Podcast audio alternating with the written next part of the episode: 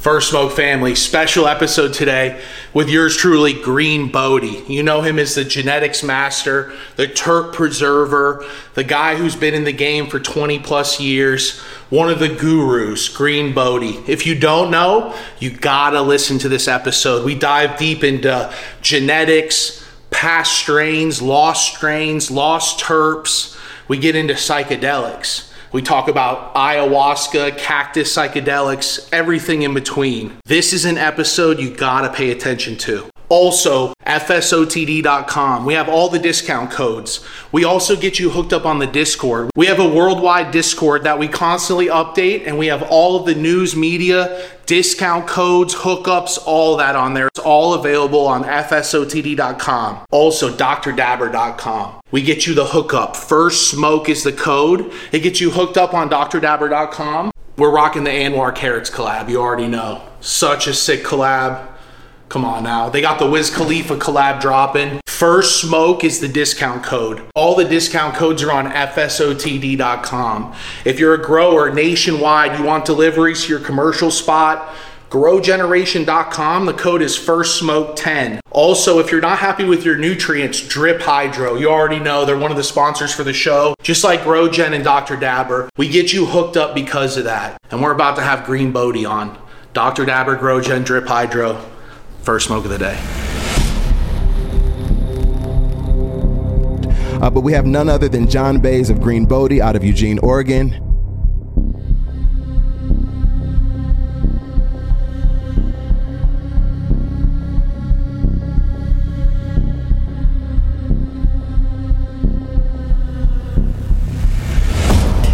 Discover your culture and come back to us with your wisdom.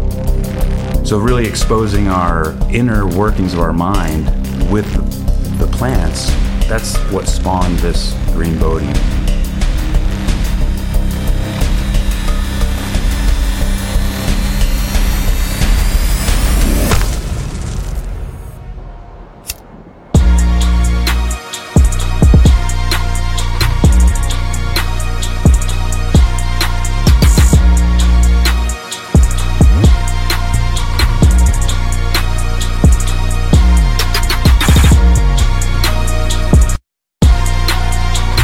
First smoke of the day, fam. I'm excited about this one. Episode 105. Creators of elite genetics in the scene Golden Pineapple, Tenzin Kush, Dog Walker OG, best shit ever. Strain after strain, hit after hit. We got the homie John, aka Green Bodhi, sitting with us today on First Smoke of the Day. I'm super excited about this. Yeah, thanks so much, bro. Really a pleasure to have me here and really psyched to be here, to be honest, you know. So, you know, we brought what we could, vibes, everything. So really hyped to get this going and Yeah. see what happens here with this little plethora of like fire, I guess, you know? Yeah, So, dude. You brought the bong. I You had to, the- you know, because this, this is how we've been smoking out of Eugene forever. So I think we just like probably kick it off like that, right? Yeah. So- dude, you brought a bunch of jars. I mean, I mean, he, absolute fire, bro. I started cracking these and I'm smelling. I'm like, oh, this this takes me back to like the, the mystery? beginning. Oh, dude. The, the, So this, so this is the mystery that's haze. mystery haze. That's like the granddaughter of the golden pineapple, you know. So golden pineapple is a strain that we secured in I don't know what years, probably two thousand and four or so. It came my way in Eugene as pineapple, so we secured that, and it was really insane because like we didn't. You know, we kind of didn't understand that level at that time because what we were, you know, we had Trinity, we had Big Sur Holy, we had these other strains that were really Eugene classic fire strains, you know. Mm-hmm. But this one come in and really took it to that next level. Um, its yield capacity. I mean, I, at first I think I busted it out in a three gallon pot and got a half pound on it. You know, so I was like, well, organic like that. Okay, that's what's up. You know, and started rocking that really heavy, and it became a big production strain because of that reason. You know, when you're you know organically pulling a pound and a quarter, you know, pound and a half consistently off of HPSs back then organic, but then you start pushing two, two and a quarter, you know, like organic, you're like, this, this is the one, you know? So, you know, we went pretty full force into that one heavily. And just because we liked the high so much, it was so crisp, so clean, so perfect in all these ways. And we really didn't even know what we had until I think it was like 2012, 2011. I took a bunch of herb down to Steep Hill, you know, down to Addison And I was like, bro, you know, I hit him up. Hey, man, I heard you guys are in the scene testing and all this stuff. You know, I'm from Eugene and they say I'm kind of like the guy up here, you know? it's like, you know, like it's weird the inflated senses of egos that we've had over the years and how cool we think we are mm-hmm. until we realize we're fucking completely not, you know? And We're we- part of a bigger puzzle. yeah, well, I mean, like for sure that, but like at certain points in our life, you know, we think we're the special one, you know, and we realize it's not like that, you know. Really, the collective is the special thing, and the more we can be basically in that community mind of all aspects of our life and living and how we operate, then it starts to really like blossom some cool shit, you know. So the golden was really huge, and you know, I, I made the hazy Kush out of the golden, which was OG Kush Sage by Trainwreck Purple Affy.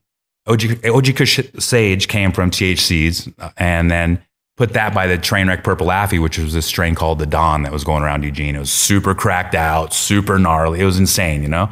So I put it by that, grabbed a mail of that, put it by the Golden.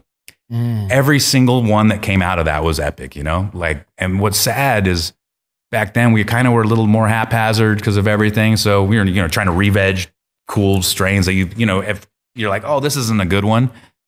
And then you smoke and you're like, fuck, you know, it's a mm-hmm. good one, you know? And you already killed the mom, and it's like last run of the couple strains in the back. You're like, fuck.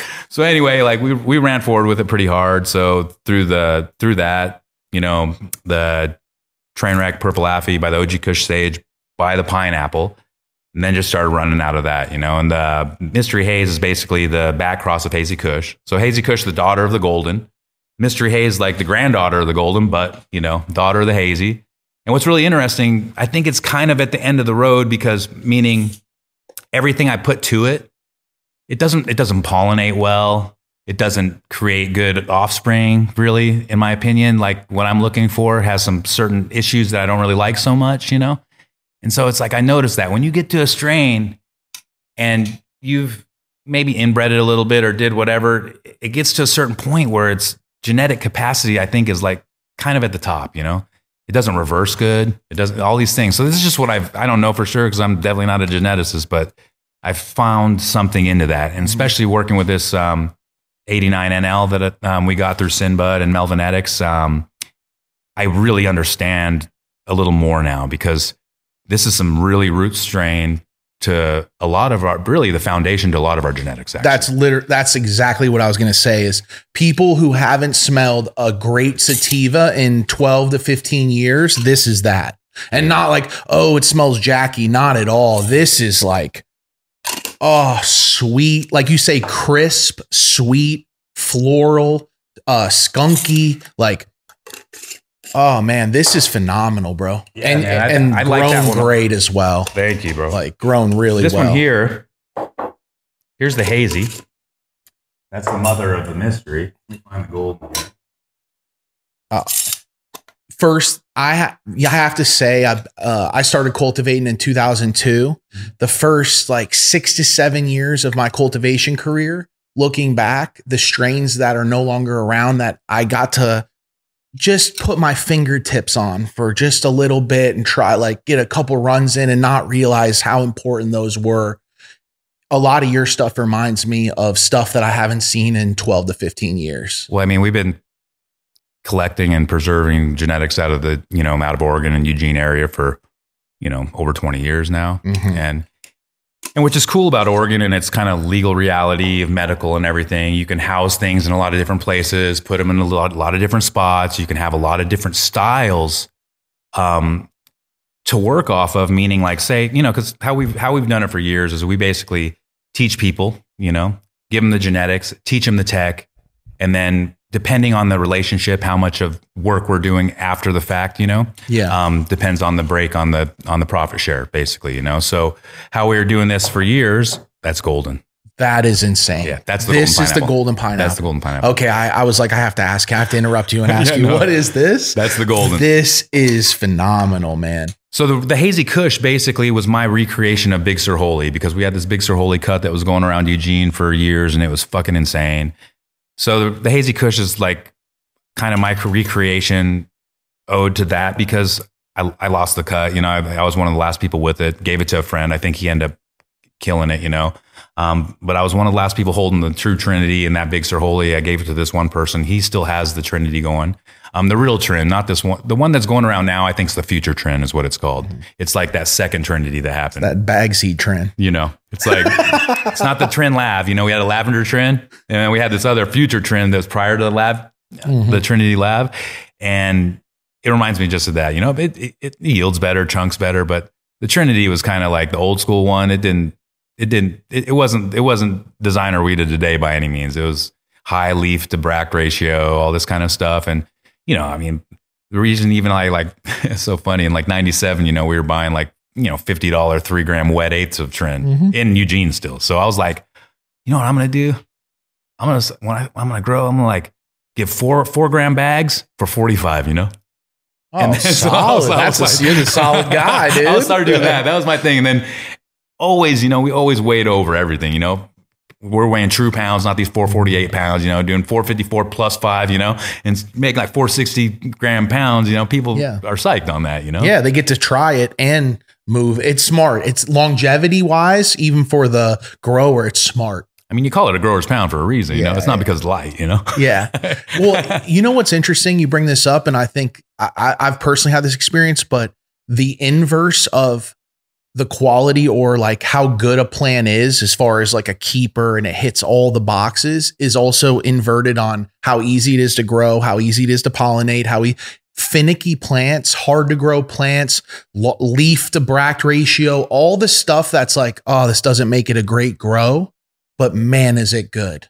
It almost it, there's a there's a center point where they meet and then it keeps going, but there's definitely like if this thing does three pounds a light and or two two plus a light and is easy to tr- it's rare that you find a, a, a real keeper in that. For sure. And I, I mean, for me, most of my breeding and what I'm kind of dialing into is really like, I mean, because, you know, we were trimming all our own weed back in the day. So you're really going for this like high bract to leaf ratio, you know, mm-hmm. you're, and, and how they grow, you know, like really, you know, I like how, like when you look at a, an evergreen, right? Mm-hmm. You have multiple different types of evergreens, but the noble fir has this kind of cool look to it, you know? and so like meaning like very symmetrical mm-hmm. very very spaced out you know so i like i always think of that when i'm selecting my you know like what i'm going for in structure what i'm going for in a male or female it really all comes down to you know low leaf to bract ratio. And and really the obviously the terps and the feel but mm-hmm. for me there's something going on that that is something a little different you know because when i see the plant i notice the plant it has something deeper you know and I think that subtle intuition that we're that the plant's kind of guiding us through mm-hmm. is really something that once we all start to open up our our mind to that and our reality to that, it really starts to guide us in a certain way, you know. So that's kind of been my relationship with the plant because like one time me and a, me and my buddy we were out, you know, and we were we were eating a bunch of L and just like out in the woods shooting guns, and then we got too high and started driving, you know, and you know by the end of the drive, like we were coming down from um, coming down from the mountains, this area called Westfir by like Oakridge, you know. And I remember I was so high, you know, I was like, we're listening to Widespread Panic, you know, and because it was back then, you know. Oh yeah. anyway, and, and the road, you know, just looked like a pink laffy taffy roller coaster, you know. And I'm like, yeah, I'm driving, you know, I'm just trying to stay between the lines. Didn't care really what's what's I didn't really care what's happening, you know, or what's like going down. But I knew if I stayed in between the lines, I'd be good, you know. In between the and, lines, and, and it was just sides. like it's the gnarly, you know, like you know, it was some L25 from Zandos. It was like kind of like that level, and we, what we did is we were kind of we ran out, so we just threw the bottle in a jug of water. You know, we just started drinking the water. We're out shooting, and we're like, oh, we're getting a little too high for guns. let's, Yeah, yeah. let's go. You know. There's places people only dream of going. I've been there.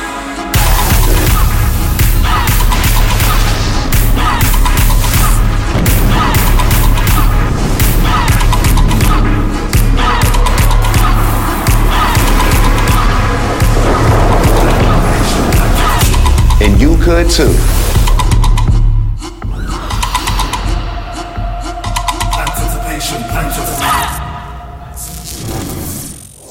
So anyhow, that goes on, and you know, so but when I came home, you know, I came home to the grow. We're like, we're high, you know. I go into my. He had one room. I had one room. You know. This was like ninety. I think ninety eight, maybe. Wow, or early. Ninety nine, maybe something in there. Mhm. You know, I, I I think we might have had carbon filters by then, but you know, uh, like what was funny is I was like the first one to get a carbon filter from this place, uh, American Ag up in Portland. It was like huge grow store, you know. I remember I got. I'm like, Greg, dude, gotta get me one of these filters, you know. And he's like, what? It's like Mountain Air carbon filter. He's Great like, one, "What?" great quality one too. Mountain Air is awesome, dude. Yeah, yeah. So anyway, that being said, like, um, so I get into my room, you know, and I look, and when I get in there, like all the leaves start like, you know how the leaves track the light or track the sun. It's like started tracking towards me. It looked like, I'm like, you fucking kidding, you know? And I'm watching, and I'm like vibing, you know, really hard, and everything's just like, go, you know. I was like, I'm the light. I'm like. Yeah. And these things are we're really connected and vibing, you know. And so that was around the same time I read this book called uh, Secret Life of Plants, you know, and starts talking about all these relationships and all these studies they're doing on, you know, connectivity of plants and their t- caretaker and, you know, how even if the caretaker is in a different area has a gets in a bad mood, but is the one caring for those plants, the plants kind of feel it and start to alter and shift, you know. So I was like, oh, interesting. And then anyway, you know, so it was a lot of um really kind of self discovery in your own relationship with yourself and the plant, you know, and and for me, this plant's kind of been a really I mean, it's like my non asshole medicine, you know, like if, mm-hmm. if I'm going to be a prick, if I'm going to be a something, or, you know, if I smoke, it won't happen. You know, it'll, I'll be able to observe myself better. I'll be able to take the time and, and I noticed all these things when I was younger because I had social anxiety and I'd get really high, you know, and I'd be the one with the weed getting everyone high. And next thing I know, I'm like, you don't want to act like a dork, you know, you want to be cool, you know, or you want to, especially if you have social anxiety and you're like, you know, I'm half Korean, half white, so I'd never been accepted. You know, it's like there's a recent thing that this whole like, you know, exotics, you know, it's like in humanity, you know, it wasn't, you know, 80s, 90s, it wasn't so much like that, you know. It was I felt pretty outside on a lot of ways, so it was like you're trying to, you want to fit in, you know, you just want to be a part of something, you just want to help, you want to do something that's like, you know.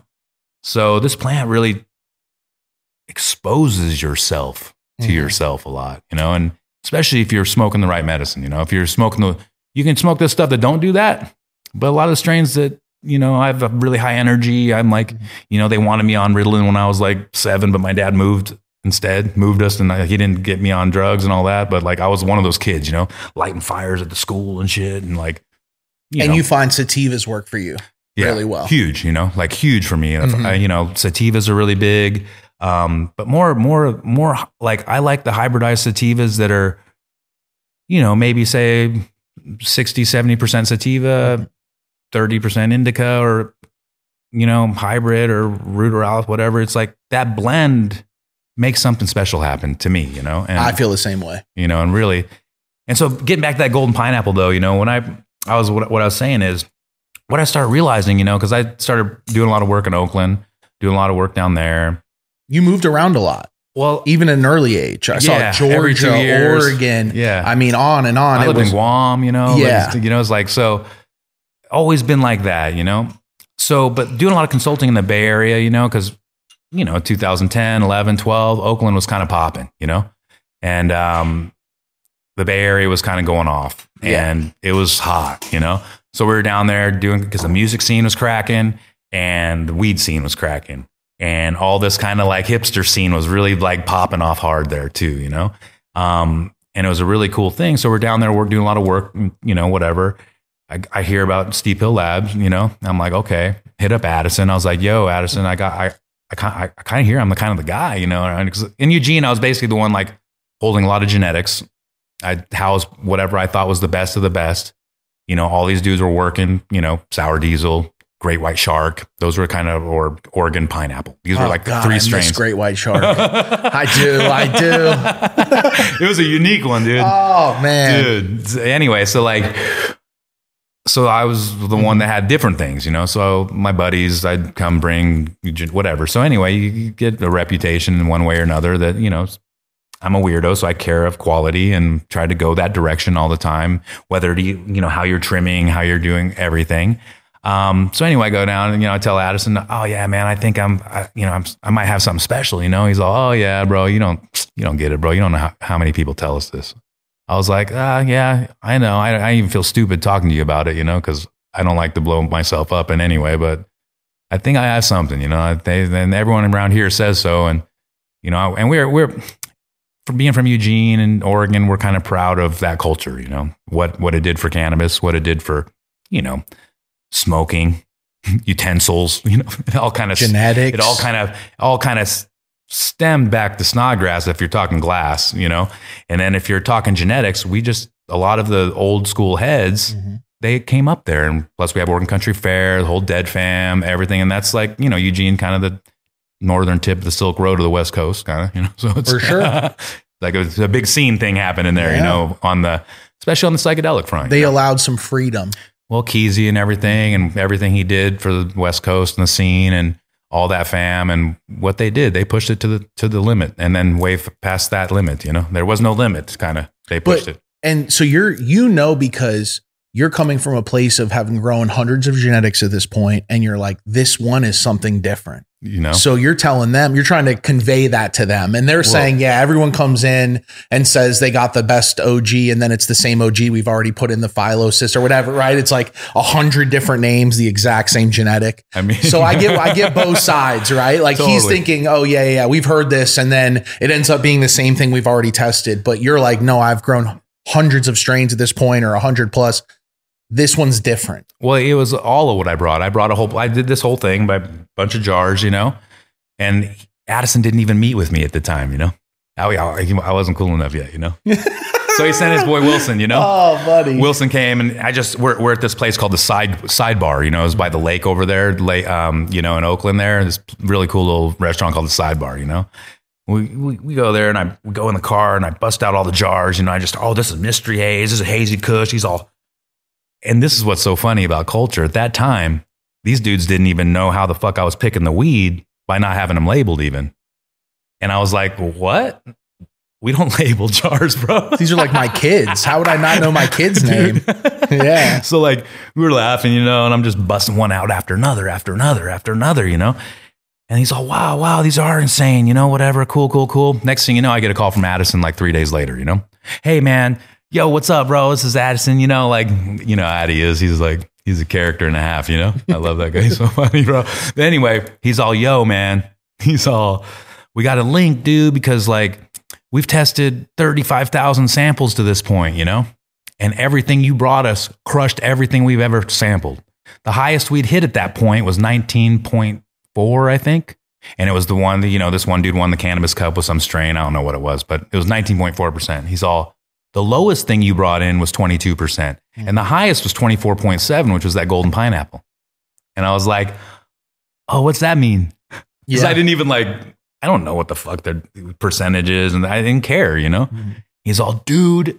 and then, so then the relationship built with Addison, you know? And we basically, they did this whole um, kind of uh, nitrogen packed, you know, lab tested display, everything. And, and basically our herb was their first release of that thing, you know? That's cool. And so like he did that whole thing because we were doing a lot of work in California. So mm-hmm. we were able to like work within the lines, you know, because, and that's the thing is it's like each state at that time, there was only a few actually, but they have their parameters that you can work in. So if you're a consultant, you just come and tells people how to do everything exactly, make sure they do it dialed and everything. And then if it can meet that brand, you know, quality, mm-hmm. then it's in that brand, you know? Yeah. So that this has been happening for a long time because this is how we did it. You know, otherwise you get in trouble. You can't have like all this stuff. But if your buddy has an A lighter and your other buddy has a ten lighter and your other buddy has a six lighter and your other buddy has a twelve lighter, and next thing you know, you you got a, quite a few lights under your, you know, how you're doing it, and that's when we got a really good understanding of the differences of different people growing the similar SOP, what each style of person will do um, differently, what their character, what their work ethic, what their logic capacity, what that all does, and their ability to follow instructions. Because that's the hardest part in the whole thing. Because we have the SOP, it's completely dialed. But a lot of people, their levels of narcissism are higher than others. Mm. And what's really been interesting in this in this thing is that you can give everyone everything, the genetics, the SOP, the everything. And they will think they're doing just because they're like, they don't tell you, you know, they might change. Oh, instead of giving five milliliters of, of this blood meal, I'm going to give seven and it's, it's now, you know, they, they take ownership really quick, you know, My You- buddy told me that he uses this. I'm gonna do this, and and they won't know. And then when it's better, all these I'll- I'll- I'll crazy rep then, you know? ego things, dude though. the worst and, and that's what i noticed with cannabis i think it exacerbates the ego Mm. More than almost anything in the same context as it'll exacerbate humbleness you know meaning it'll it'll humble you quicker than anything because i mean i've i've melted through the whole planet on lsd or different things but you you have too much herb in the wrong way edible form whatever. It's a different experience you know? You think you're going to die actually sometimes. You're like everything's like Closing in on you're you. like you know and then you have to really get into the meditation of impermanence and these different things because like you know i've i've put people out with herb with and they can drink a glass of ayahuasca you know and it won't affect them as much as if you take you know i don't know however many milligrams of some decarboxylated edible, edible or a tincture because we used to just do it in tincture form you know we'd we'd extract with alcohol we'd run that down take all the alcohol off bring it to saturation level and then we'd put that into you know at the time whatever we could carry it with Almost like an RSO. yeah it, totally Yeah. an rso Yeah. except different tech but We lost a lot of the medical purpose behind this over the last 10 years. for sure When we started, I know like a lot of it was under the medical guise, and like a lot of us weren't joking about that. A lot of us weren't like just using that to get legal. That was something that we've seen work for family members, friends. I feel like we've come away from that because the money drives everything.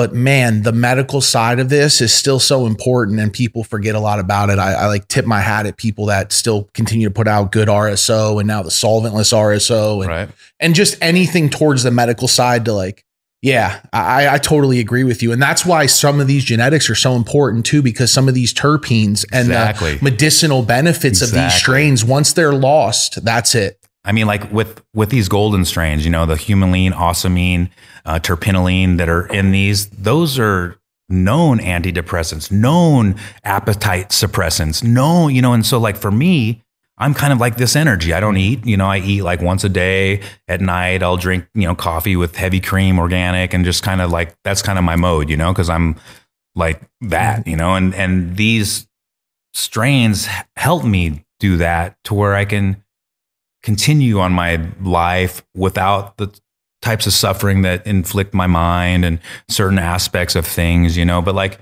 you smoke some hazy kush, a normal person smokes it, they get bugged out, you know, they can't handle it. Like I was with, we did a show with this, um, we used to do a lot of music and stuff with other people and not me personally, but I managed some, a band and we did a show with uh, Gift of Gab from Blackalicious. Oh, cool. Anyway, so, you know, he opened for my friend. There was a New Year's Eve show and like my homie's like, hey man, I gave him a nug out your jar, bro. I said, which one, dude? He's all the one that was on the top. It was so dank. I was like, that was Hazy Kush, bro. He's all, and his, his face just got white because he can't, this dude can't smoke Hazy Kush. It bugs him out. And he's all like, why'd you do that, bro? You should have asked me. He's all, oh, I didn't know. And then sure enough, dude, 35, 40 minutes into Gab's show, he comes off stage, you know?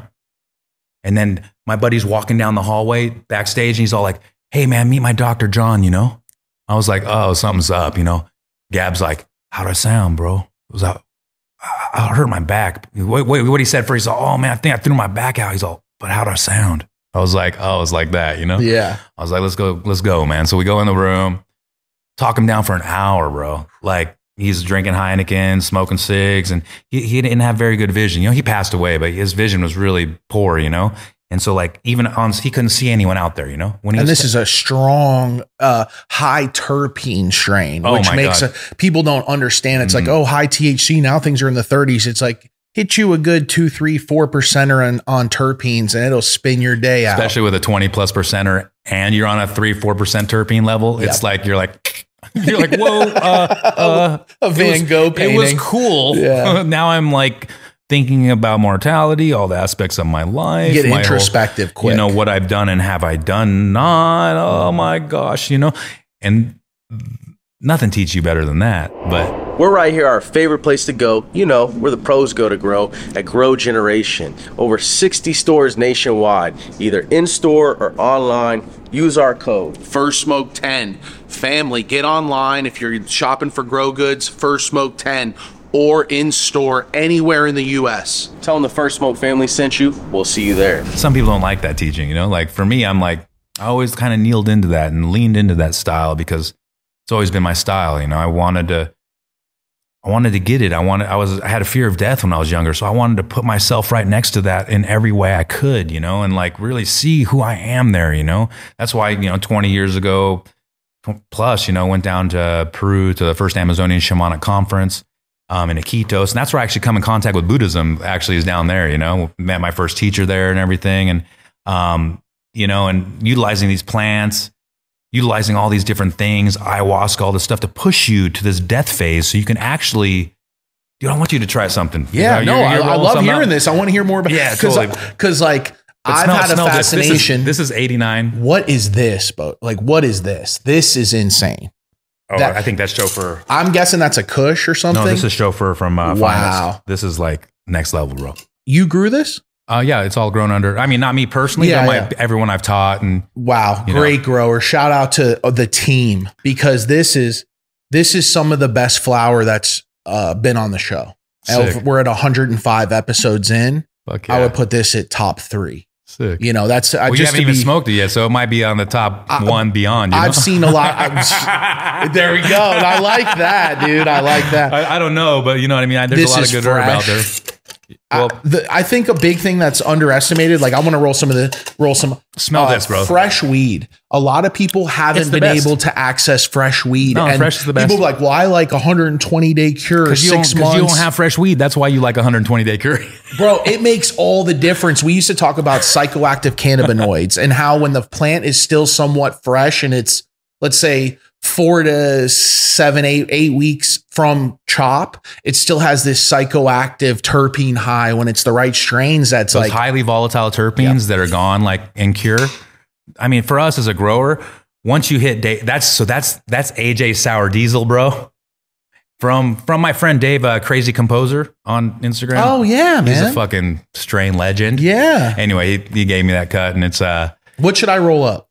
I mean, it just depends on what you want to smoke, bro. Because we have so much. I like, know you got here, strain bro. after strain. Uh, what what would you roll up though? What do you you know if you're picking one to roll? I'm a sativa guy. I want. I mean, Bodhi's honestly, what preference. what I smoke right now, um, I smoke Hazy Kush every day. I smoke the 89 NL every day. I smoke the AJ Sour Diesel every day. I smoke the Chauffeur every day. Those are my and sour best shit ever, which is basically OG Kush, right? Man, people. Oh, so here's some Ancient Aliens, this uh, GMO by Ancient OG that I did. So I made that strain just for me and Bodhi, me and uh, Plant More Seeds, Bodhi Seeds. Yeah. So he basically gave me his Ancient OG males, and we did a collab. And I I crossed it by the you know I have his he gave me his pine sol cut years ago, but I have this I have this GMO by the Ancient OG that I did for just me and him, and also the uh, G, uh, the Ancient OG by Pine Soul. So those those strains I just made actually for me and him, and this was the select pheno out of that, and so This Miss- one right Mystery here, Haze. th- you man. keep, you keep going back to that Oh, one, ah, bro. man. I'm telling you, because I'm an old school. I'm an old school head. I really, you know, not as old school as some other. people. Obviously, it just Do it like, never do you like ends. do you like like old school hash and shit? Like the- Love it. Like, I, I like that, but I also I'm a big fan of like the old piff and the old sour. I know a lot of people are like, oh, the old. I mean, we grew well, houses well, that- of that's it. why that's why you keep going back to Oh. this mystery, bro. Because it's like it's like piff piff, but like hype piff. bro. Are these available in California? uh, no, they're not. I, I can tell because people would be clamoring. I haven't seen like people. I would have seen people posting this nonstop in Cali because like, man, I'm I broke this nug open to stick in. I mean, absolutely gorgeous job, bro. Like, shout out to the team. Shout out to you for these strains too. I haven't seen strains like this in a decade plus. I mean, stuff that reminds me of. Here's some um, old school. That's 73 to 120 micron air dried um, trim. That's from trim though, from dry trim. So it's 73 to 120 micron air dried, you know, ice wash, blah, blah, blah. From the mystery.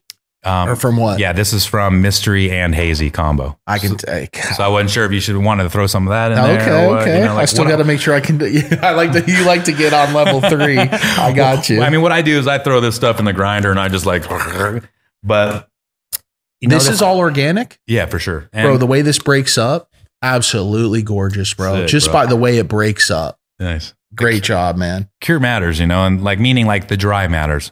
Cause we ain't trying to cure shit, bro. I'm like full on, like, let's get that stuff dried, trimmed, and out the door, man. Like, I don't like it's the best for me as a grower. And, you know, I've been growing since I think 97. This is my first run.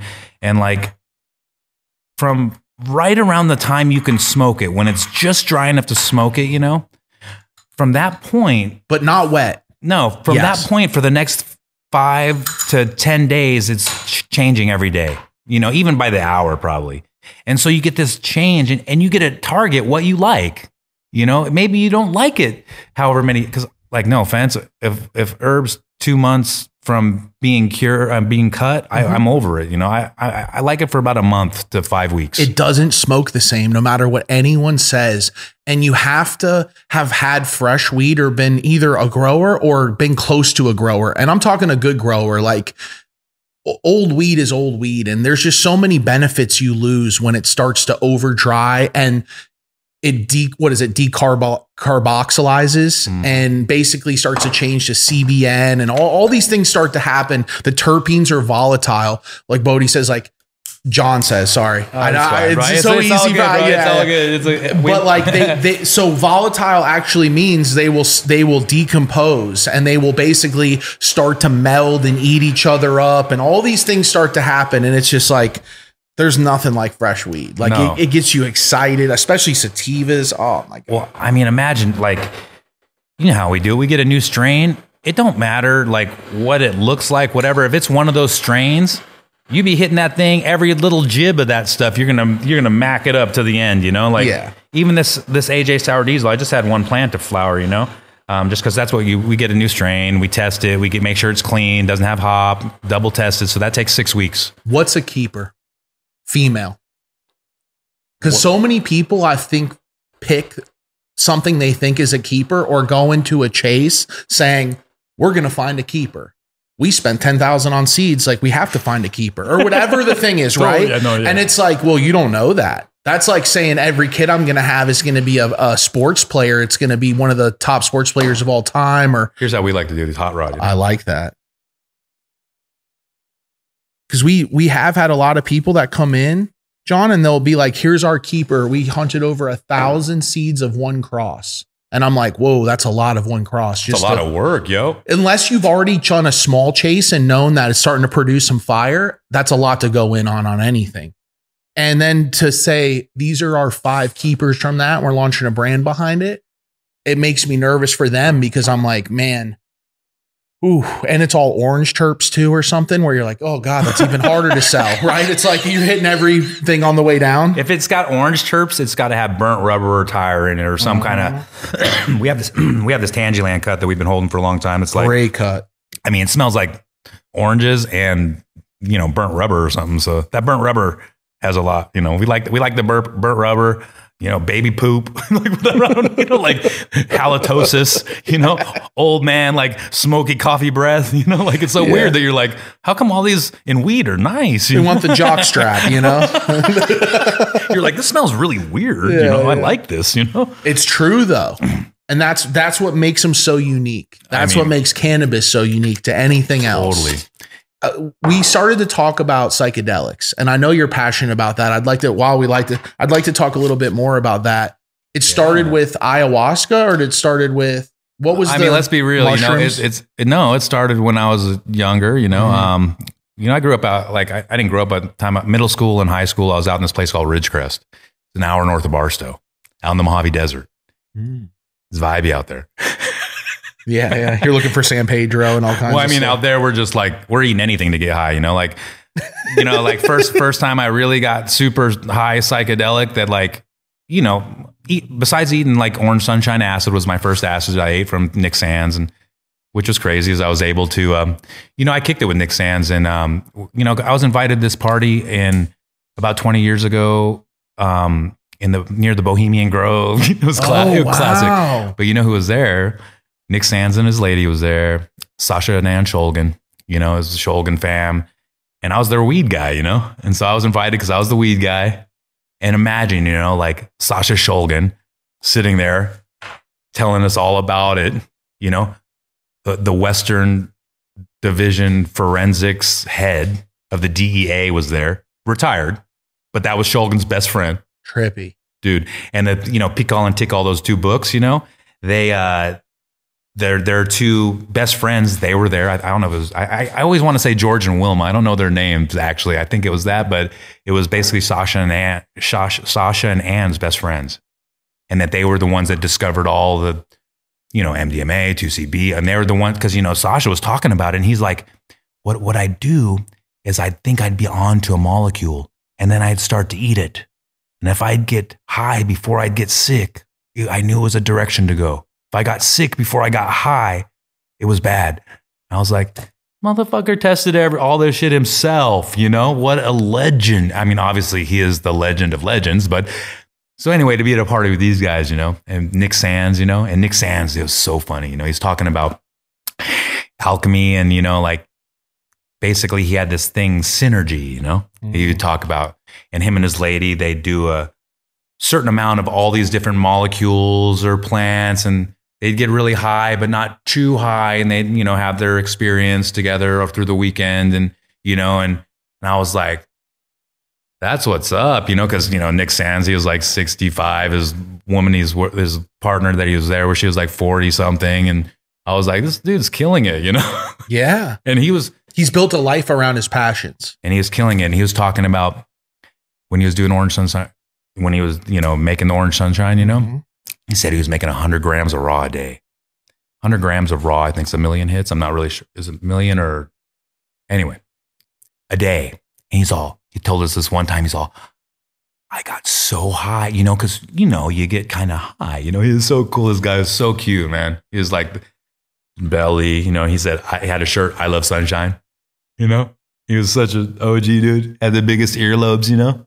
He was so cool, man. And so he's telling this story, you know, he's all like, one time, you know, I thought we were getting raided. He said, so I put everything in the safe van. The whole lab went into the van, everything, you know, we're breaking it all down and we get in the car and we're going to the safe house, you know, and we're like, you know, their chasers there, you know, and we get there and we unload and nobody's chasing us. Yep. He's all, that happened more than once. He said, But you wouldn't know until you do all that that you get away. It's that it's the breakdown of the grow house old days. oh my goodness. Hurry up. There, there's a flyover. The, the, and Oh you turn all the lights and you and you're like, you don't know. You just Dude. yeah. But but you're around these people and they're so passionate about psychedelics and how uh ego loss happens, how you start to really find uh, I guess your way through life or how would you put it? Well, for me personally, it was like, you know, getting back into those like minor first psychedelics that we'd try, you know, like for me personally, we tried everything. You know, we'd eat this whole box of Marezine. It was a motion sickness pill, you know. You eat all 14 pills, you you hallucinate more than any other drug I've ever had in my life. The only time I've ever had true hallucinations was off of that. You know, like of course, like Robitussin. You know, we like, oh, you drink one bottle, I'll drink. Two. I'm the guy that drinks two. You know, Oh god. you know what I mean? well, wake up, wake up. You know, watching they're watching Naked Lunch, this movie, The Naked Lunch. I'm listening to Mr. Bungle, and I'm like, think I didn't have no arms and legs. You know, so You have to be very comfortable in your own skin though to be able to do that because you start to you could you, you go internal and external with a lot of that stuff. So oh, you get bug, you get bugged. You know, so like you know, going to ayahuasca and these things like so. It's been a journey. You know, this is when I was 18, and then when I met the Shulgins, that that was already after I'd met my first teacher in Peru. You know, I read about that. Um, I read I read about his name. Uh, you would Sayri Tupac. yeah, Saire Tupac. Huaracocha. Okay. And Sayri Tupac was one of the last Incan kings too. So he's descendant family, you know, and he's just the he's the OG of OGs, you know. He's like the real Don Juan, man. Like the real one, you know. Like you know, like Kelly Slater, all of that. There, that's his. That's their guy. Is this dude, you know? Mhm. Um, Greg Long, when he died out of Cortes Banks on that, he you know took a huge wave out there, ended up drowning, died.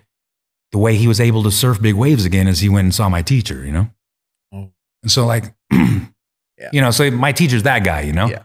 Um, works with those type of people, crazy people like me. It so happens that I came in contact with him at this thing, you know, and well, what's crazy is I went down there because, um, you know, the psychic lady said I'd meet my first teacher in Peru, you know, because these in Eugene, what happened was all these um, elderly female, you know, kind of elders Yo, what up? It's Blackleaf. I'm here at Grow Generation, and guess what? Drip Hydro's storming the market. All the best growers I know are switching to it. And guess what? There's a reason because it's preserving terps. I keep hearing that preserving terps. And that's why we're here with Sunshine, facility advisor, facility manager, overall the man with Drip Hydro. Listen to why it's different, man. What's going on, guys? Sunny here with Drip Hydro. Thing is, at the end of the day, we just wanted to make a simple, clean, cost effective nutrient line that nobody has really seen on the market right now. Nobody uses really our chelation formulas. Uh, the micronutrients that we have pulled to make this line is really just what makes it overall bringing that consistency and quality back to what we want to see in growing herb again. And overall, at the end of the day, it's still really light on your wallet. It's a five part nutrient line. And again, if you're not staying sterile or you have a big facility and you don't want to run rock wool and you want to run a mix of coco with an enzyme or something, you don't even have to run flow with it. So at the end of the day, it's just saving you money on your wallet while bringing the consistency and the quality of terps back. We wanted to bring the terps back and bring the soul back to growing. Versatility, cost effective, and quality. I mean, what else can you ask for? Drip Hydro, first smoke of the day, Blackleaf approved. Peace. you know, I was I was pretty rowdy when I was younger. You know, I was I'm half Korean, half white, so got bullied a lot. So I started fighting a lot, and then I started like whooping bullies' asses because like I didn't like bullies. And then any one time a bully tried to be a bully, I was like, game on," you know. I come to Eugene, and it wasn't so much like that, but people were really loud and talky, and like you know. But from other places, when you act like that, you fight, you know. Mm-hmm. So I was I came with that energy to Eugene, and everyone's like, "Hey, bro, you gotta." you got something special, but like, but it happened kind of subtly. It didn't happen so like when I look back, it looked like it was all intended. It's good though. You had the fire inside of you, and it was like you had to tame it. They were trying to like, you know, if you want to be around here, mm-hmm. grow this good weed, live this good life for the land of milk and honey like Eugene offers, you can't be beating people's asses, bro. you can't be fighting people. Yeah. That's done, you know? Are you already surfing at this point at all, or no? No, no, actually, Okay. I learned to surf because of my because of Armando, because of Sayri Tupac, you know, because he's like, man, if you don't surf, then what kind of athlete are you? You know, I'm Wow. like, oh, that's cold. Dude, one of the one of the coolest things I that he said that I had read that you wrote was basically you've already mastered a relation with a wisdom plant. Now master your intention. What do you want to be? Some long haired hippie yogi in a cave? Some wannabe shaman or some BS? Go eat cactus a thousand times, drink Aya until you don't need it, study, practice, have an aware child, train them well, do something special with your life. I thought that was very cool and very enlightened. yeah, man, and then, um, oh yeah, it almost it makes me kind of teary, you know, just thinking about it. But like, it's like because it's happening, you know. Yeah. You know, I have a son. You know, he's eleven. He's born on the day they recognize the Buddha's birthday. You know, he's very, you know, cool kid. You know, and now as he's growing, you know, I'm a strict parent. You know, Mhm. I'm I'm actually a single parent too. You know, his his mother has issues. You know, substance abuse, whatever. So I've been full custody. You know, full full go since he was three. You know, and so that running a business, doing the whole thing, traveling, going to India, doing all these things, and trying to show him like the reality of reality that really this is samsara, man. This isn't like we're not in heaven, we're in hell here. You know, like even in Christian reality, you know, like Michael and God, they cast Lucifer to earth, not to hell. Earth with a third of his angels. You know, I'm I'm not a Christian, but I understand the the similarity in all the teachings. You know, Got you. there's a common base understanding of what all these religions offer, you know, which is love, which is equanimity, you know, compassion, forbearance, forgiveness. These things like Yep. that really the plant will show you more than anything. Even like, you know, I'm a Buddhist, but like, you know, like with, with Jesus saying, oh, instead of focusing on the splinter in your brother's eye, examine the plank in your own. Like, what, did we not hear that verse? You know? someone strikes you the right cheek, turn to him the other. Like, um, where'd the war part come from? You know, I'm I'm fucking lost here. You know, with because what this dude was teaching was nothing like that. And so, like, you know, and then you get into these adepts and Buddhism or Hinduism or whatever. What are they doing? They're abstaining in lots of ways. And whether it be even from action, but ultimately abstaining from harming. And that's the common base of all these things. you know? Themselves or someone. Yeah. Mm-hmm. And so, like, once we start to see all these relationships between it all and the dependent occurrency of it all, meaning the cause and effect and the all this causation and interconnectivity, you know, for me, I don't like see much separation. And even, you know, when you look, where was Jesus at prior to him coming back? He was up in northern India, you know, when and then he starts bringing all this compassion talk and everything, like almost looked like he's teaching Buddhism, you know, like really, and especially when you start to isolate what's going on. Ah, so it's there's a universal thing. Energy being It- reincarnated. Religion is this weird human thing, man. Mm. Love is an action that's truth. It, it's it's not some human. It's like universal, you know. And once we once we start like eliminating all these labels and boxes and barriers and limitations that we put upon everything, we can start realizing that we're all the same. Yeah. And that we all have the same thing inside. Like like when we talk about this and you get the chills and your eyes get all wet and shit and you get that feeling and you know, that only comes from talking about this kind of stuff. It don't come from being a selfish fool, you know? Like even like, you know, I there's this special wave up in uh, Oregon, you know, and I was surfing it a few years back and I broke my back a couple years ago, really bad climbing. My climbing partner dropped me. I decked and hit a slab of granite about, you know, broke my back really bad and, you know, crushed four spinous process of my vertebra and end up walking out of there. It happened right in front of my son. So I just did the Wolverine thing, you know, Wow. not bro. really, but like really, you know? Yeah. And what was crazy is when I went up to get the because I you know you don't want to leave any junk on the wall because if you can't climb something you gotta you have to leave something to get to your highest point you know right. So anyway, I didn't want to leave my two pieces of gear underneath of my last one, so I I'm like put me back on. I'm gonna get at those pieces, you know. I literally fucking broke a slab of granite that was two feet um, wide by about five feet and about a foot thick. I would have been like, hey, bro, we're going to write a note and just stick it to the wall. You'll be okay. Well, dude, I fucking went broke there. your I, back, I went. bro. I went there six months later with my kid and fucking got a chunk of that rock. We got it at the house, you know, because I was like, "We got this, brother." You know, like let's show you what's up, you know. But anyway, so like when I, after I got up and you know the whole thing, I, when I climbed back up to get the pieces, you know, when I reached up to get, I remember it was a, a blue Metolius and a blue Alien, you know, these two cams, you know. When I reached up, it was just like. And I was like, oh fuck, I broke my back. I think that's what's going on, you know? And so I'm like, lower me. You know, I got the pieces out, lower me, took all my shit off, dropped my stuff and walked out, you know? And then um, and I went to the hospital, you know, broken back, fucking halo, you know, multiple broken ribs, spinous process, T1, 2, 3, and 4 crushed, obliterated, T1 compress, buckle fracture, you know? have you always had a pain tolerance like that where you're like, you were able, because most people that would have crushed them, they would have, they would have had to been carried out of there. Yeah, I mean, like even my body, like I, you, you- I'm like I got like you know seven percent body fat, but Yeah. I, I'm, I weigh 180 for my size. I look like I should weigh 160. So my my bone density is kind of high. My dad has that same thing. So I'm, I- you know, the doctor even said he's all, dude, the, the fact that you've been living a good life your whole life, because you know when you look at the the model of the a vertebra, the spinal cord, the spinous transverse and spinous process, you have your spinous transverse goes like this. The spinal cord's inside here. Spinous process is your spine bone that's here. So those were obliterated on four of them. And then it pushed this so much that it buckle fractured the internal side of my T1 vertebra, you know? And so, like, you're like, wow. You know, I remember coming up, you know, and like seeing my kid just fucking, oh my God, my dad. He like thought I fucking died, you know, like straight up, you know, because he was freaking the fuck out, you know? And I was really interesting because I was like, you know, I felt like I had the wind knocked out of me, but I could breathe.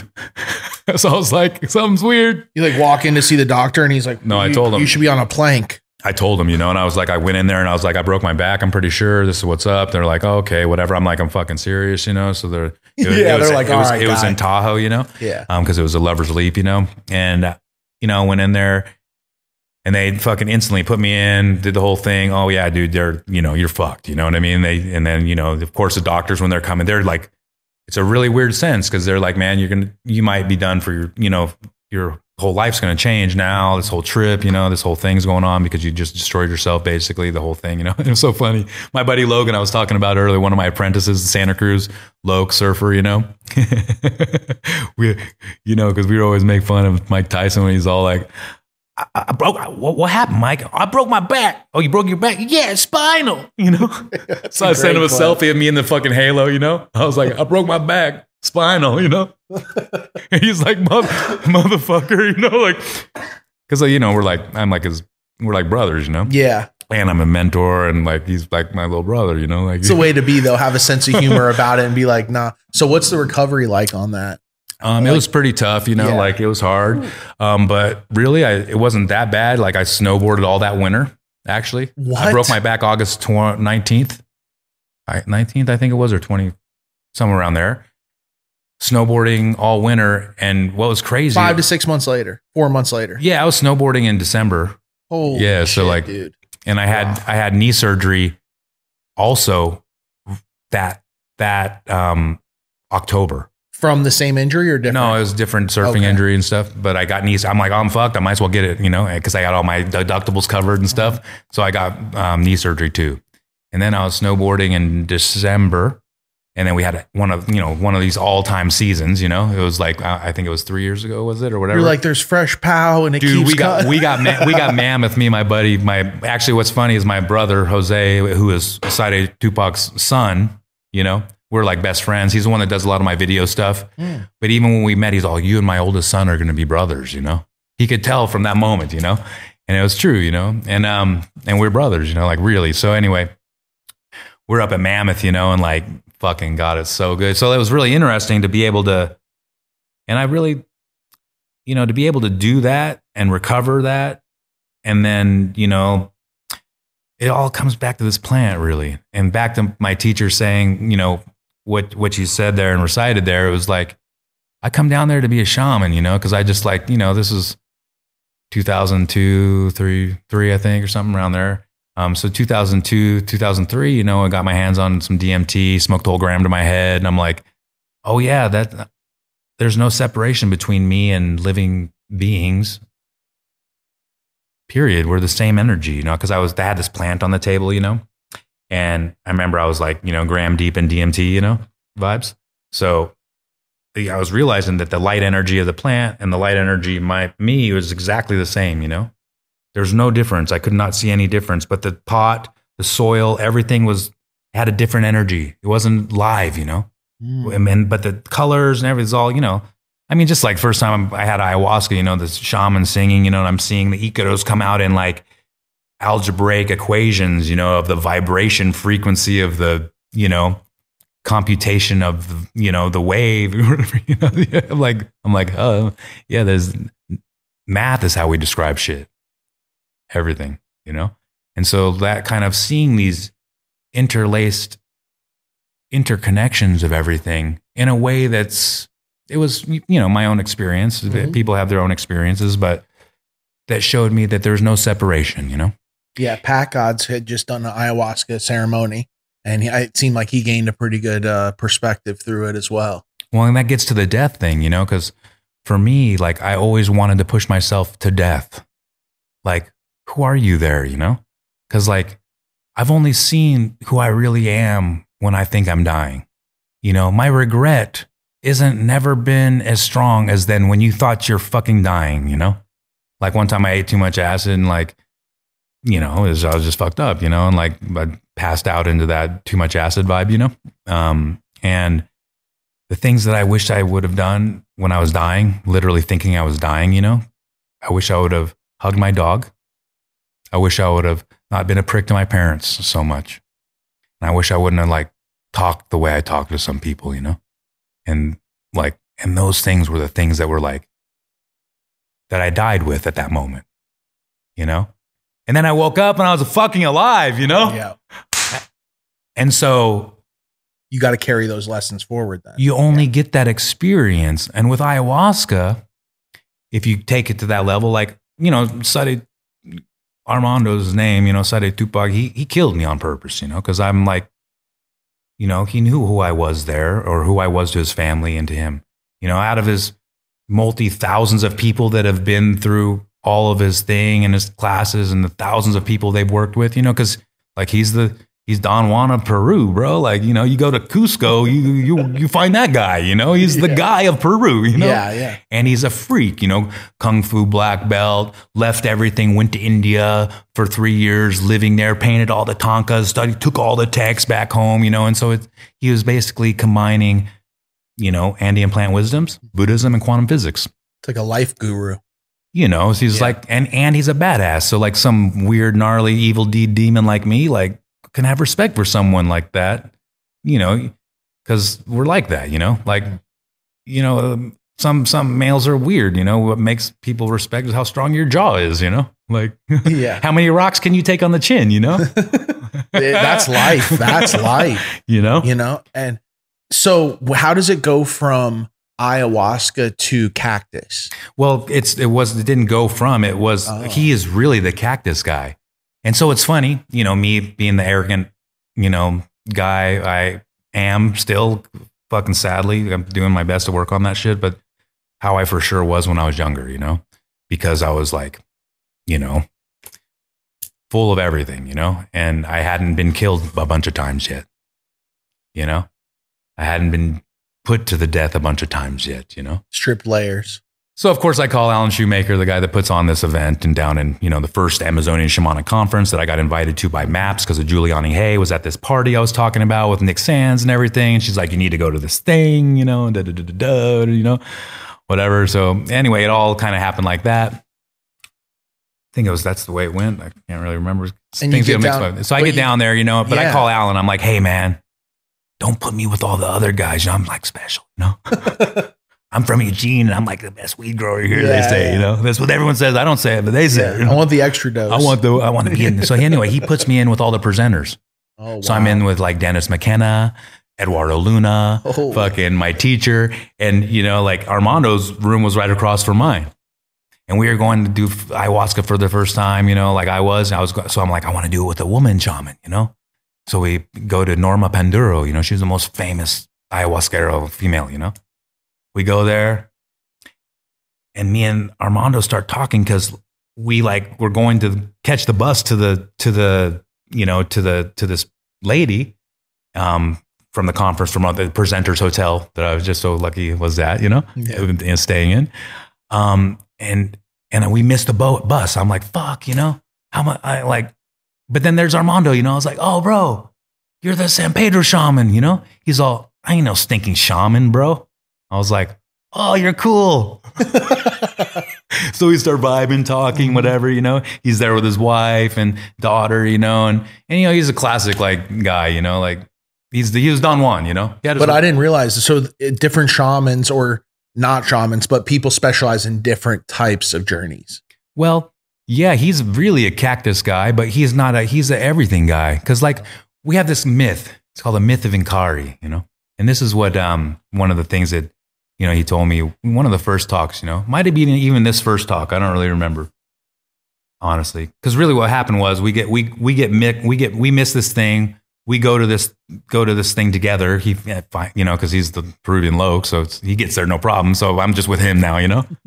Tells me the story all this whole thing and i was like because you know like this i just went to a psychic lady one of these mentors they told me i'm going to find my first teacher in peru you know because like it's this long story this one goes really long back to when i was a kid you know um because i went to this psychic lady and i'm like tell me something that like I don't, I don't believe you, you know, but you tell me something that's like, that only I'll know, you know.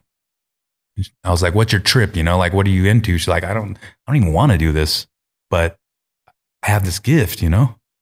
So if you come get to me, then I'll, I'll do this, but I, I don't, this isn't like, I don't like this actually. She's trippy. like, she doesn't even Yeah. you know, she does. It's her calling. She does massage. You know, I said, "Well, what's your beliefs?" Oh, I believe in Christ consciousness and this stuff. So I said, "Okay, cool.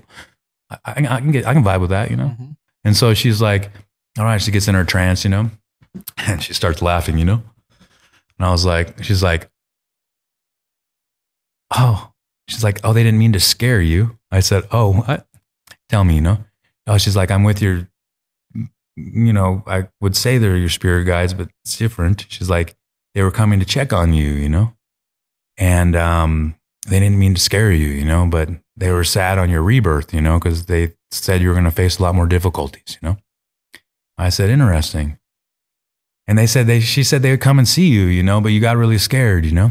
And so when I was three, four years old, these I'd see these beings come like, and it was really weird because I always thought they were like jesters, you know, because they had this weird little shoe, and they were always like this, and they had a different kind of hat on, you know.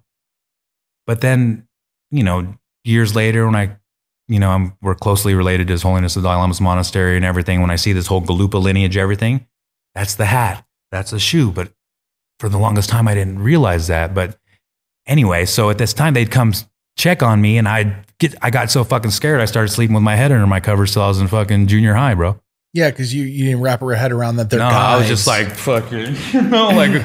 uh, anyway, so she recanted that whole trip, you know, and I was Wow. like, ah, and I said, all right, let's go, you know, wow. show me what. And she said some other things that only she could have known that I know, you know, and so I was down, you know, and she said, oh, you know, you need to go to Peru. You'll meet your first teacher there, you know. So anyway, this trip was like after that, I go to Peru. This guy drops his bomb of a, you know, save the world fucking warrior vibe, you know, like trip on me. And I'm like, I walk away and I was like,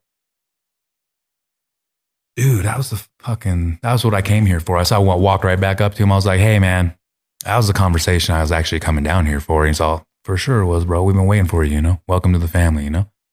And so he said, after we leave this here, we'll go up to the Sacred Valley. I'll run through you through all the initiations of my family and everything. And so I was with his son, um, and his, you know, my uh, brother Jose's little brother too, Arma, Arma, Armando. It's Armandito because he's like little Armando. But anyhow, so we went up there, run through all the all the initiations. You know, like initiations like smoking. You know, like salvia, five time, ten time, five time, like stacked extract but two pipes full.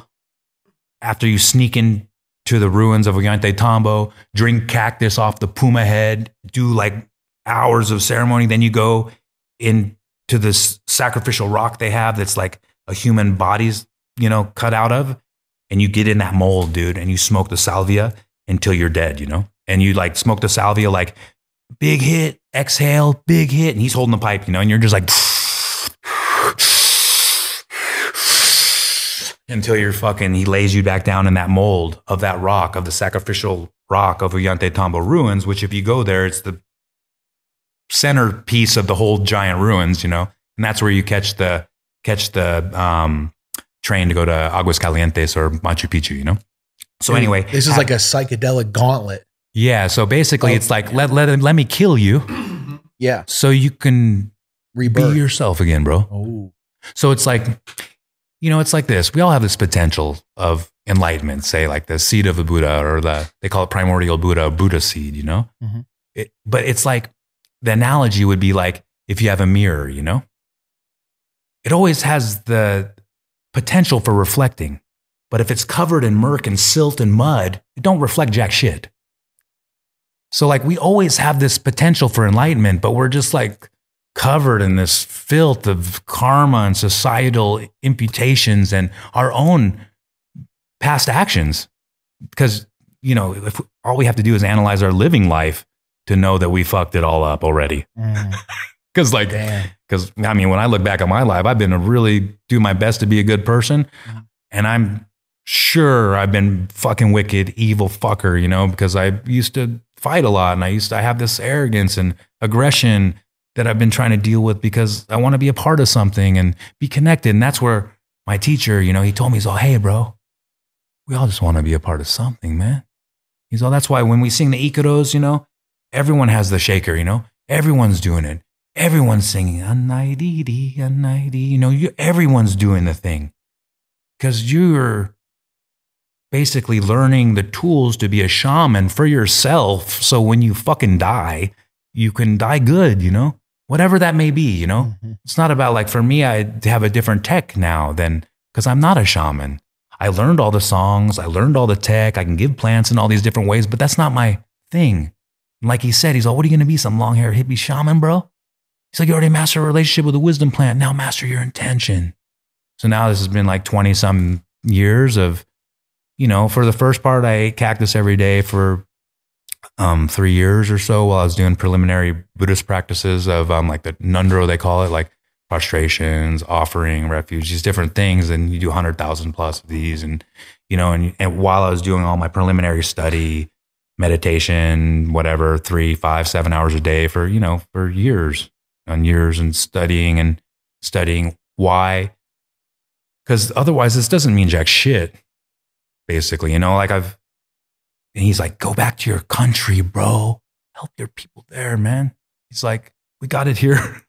Get the hell out of here. Not really, That's but like, good. but he's like, go help your people there. Yeah. Climb every mountain there. So like, The seed's been planted. so we started doing that, you know, from like Shasta, you know, all the way up to St. Helens. We've summited pretty much every one, minus a few, all doing mantras to sit on the very summit to like really do the thing because we think that mattered, you know. And basically, he's saying, he's like, hey, man, what we do, just to show in case the aliens are watching, bro, or something, you use that pyramid that's a, you know, a mathematic convergence point. You use all that energy and you climbing your ass to the top, doing your mantras, doing your intention. You sit to the top and you do the practice there and you like do the thing, bro, just to do the thing. And it's, you do that, you know, and, and that's just like one phase of it with all this other thing that was happening, you know? So really, you know, back to where I was getting at with the myth of Inkari, you know, and this is what he said. He's like, imagine, man, that we fucked our planet up wherever we were. Say, you know, outside Sirius, you know, when we're all over there. Um, who knows what, but that's like one of the myths, right? That we all, or that certain peoples that are here come from outside the, you know, Sirius, you know, there's like constellation, I mean, whatever. I don't really know. Interesting. But there's all these different ideas of mm-hmm. where we were prior, you know? Okay. So, but he said, imagine, man, like how we're all trying to leave here now because we fucked this place up, you know? We already fucked that place up. Imagine we all converge, say, you know, on a comet or whatever spaceship we come. We hit this place, you know, with that, destroy all violent or all potential risk, bring all the fungi, all the bio life, you know, because you look what, what happened after the dinosaurs, huge fungus, you know, just basically composted the whole earth, you know. And then what happened? Then mammals start, you know. So anyway, these things, you know, if we came here with all the gear, you know, the spore, the seed, the whatever, hit this place, send Pangea into flow, send this, ignite this thing, just like a sperm hitting an egg, creating an, you know, it's all the same, right? We get it. Like Life is com- life. comet hitting the Yes. planetary thing, you know, like sperm hitting the egg. Like they look almost identical, you know. And It's the same you- with plants and people. and it's all the same and that's what Mm-hmm. what really what it comes down to and so like he said imagine bro we do this thing you know we put the cannabis everywhere right? Asia africa whatever. We have iboga in africa. We have the mushrooms all over africa. In you know, the South America, we have the San Pedro, we have the peyote in Central America, we have, you know, Amanita muscaria everywhere, you know, in, we have the, you know, chacruna and the Banisteriopsis caapi, the two ingredients for ayahuasca. We have all these things, the acacia, all the, everywhere, you know, all over. And he said, so we take all these plants to unlock our own gates, to be the key to unlock our own potential, you know? First, starting with the gateway drug of cannabis, gateway, you know, meaning like we all get it when we are high on mushrooms and we smoke herb. We're more high on mushrooms now. You know, it's like we get Yeah. it accentuates, Exactly. it opens the gate. And I also think it's like on many levels that, right? It's like gateway drug too, because once you tried it, you realize like, oh, this is p- amazing medicine. Gateway to your awareness. exactly. Not in a negative light. No, they, they, they just try to abuse it all. You know what I mean? Right? Just say no, you know, just say no to your bullshit. You know, Where Like, do you what- think though, like the cannabis industry, is it because of the competitiveness that all this hate comes about, or is it because of social media? Because like the negative, it's like the small circles we used to have. The only time it got negative was over money when someone fucked someone over, really. But like when you say humbleness, we used to all, because there was only a couple strains around small crews, most of the guys would grow probably one or two of the same strains. So when you show up to the sesh and everyone has a jar of the same weed and they grew it their way. Very humbling experience for a lot Yeah. of people when they're always the one where they're like, I like his weed better. Yeah. And it's not what you've grown. But it's like nowadays, Well, you know, when, when, when, when you're the only one that's like, when your jars come out, no, no other jars come out. yeah, yeah, yeah. But I mean, with the industry, you know, like it's just it's just society. It's humanity. It's it's what like look at what's happening in the world right now. What's important to people. It's not. It's it's like it's division. Mm. It's all they're selling division, bro. Like Yeah. every which way, you know, every single area they're selling division. Why? Because it makes us all weak Mm. as a whole. If you know, if they're selling community, if they're selling, you know, like th- even this whole like political thing, the whole thing that we just all experienced this whole last few years from whatever to whatever to whatever. I don't even want to say the words Yeah. because they're so stupid, some of them, and because they're so divisive. Mhm. You know, like it, it's just sad because, like, you know, for myself, I'm, I'm half Korean, half white, so I haven't really felt part of anything. And, you know, I- all my upbringing, I for sure wasn't like the white kid, you know, I wasn't accepted by that. And I for sure, you know, with Asians, a little different, you know, but like you're not that either, you know? And so you're in a unique thing of what now we've realized is what most of us are. We're all hybrids, bro. Yeah. We're all hybrids, you know. We're all hybrids, and people want to get people want to get all Yeah, like yeah. tight on what they're this. What that's so old, you know. That's like old days, you know. Why did we have to do it like that? Well, it's because otherwise you don't survive.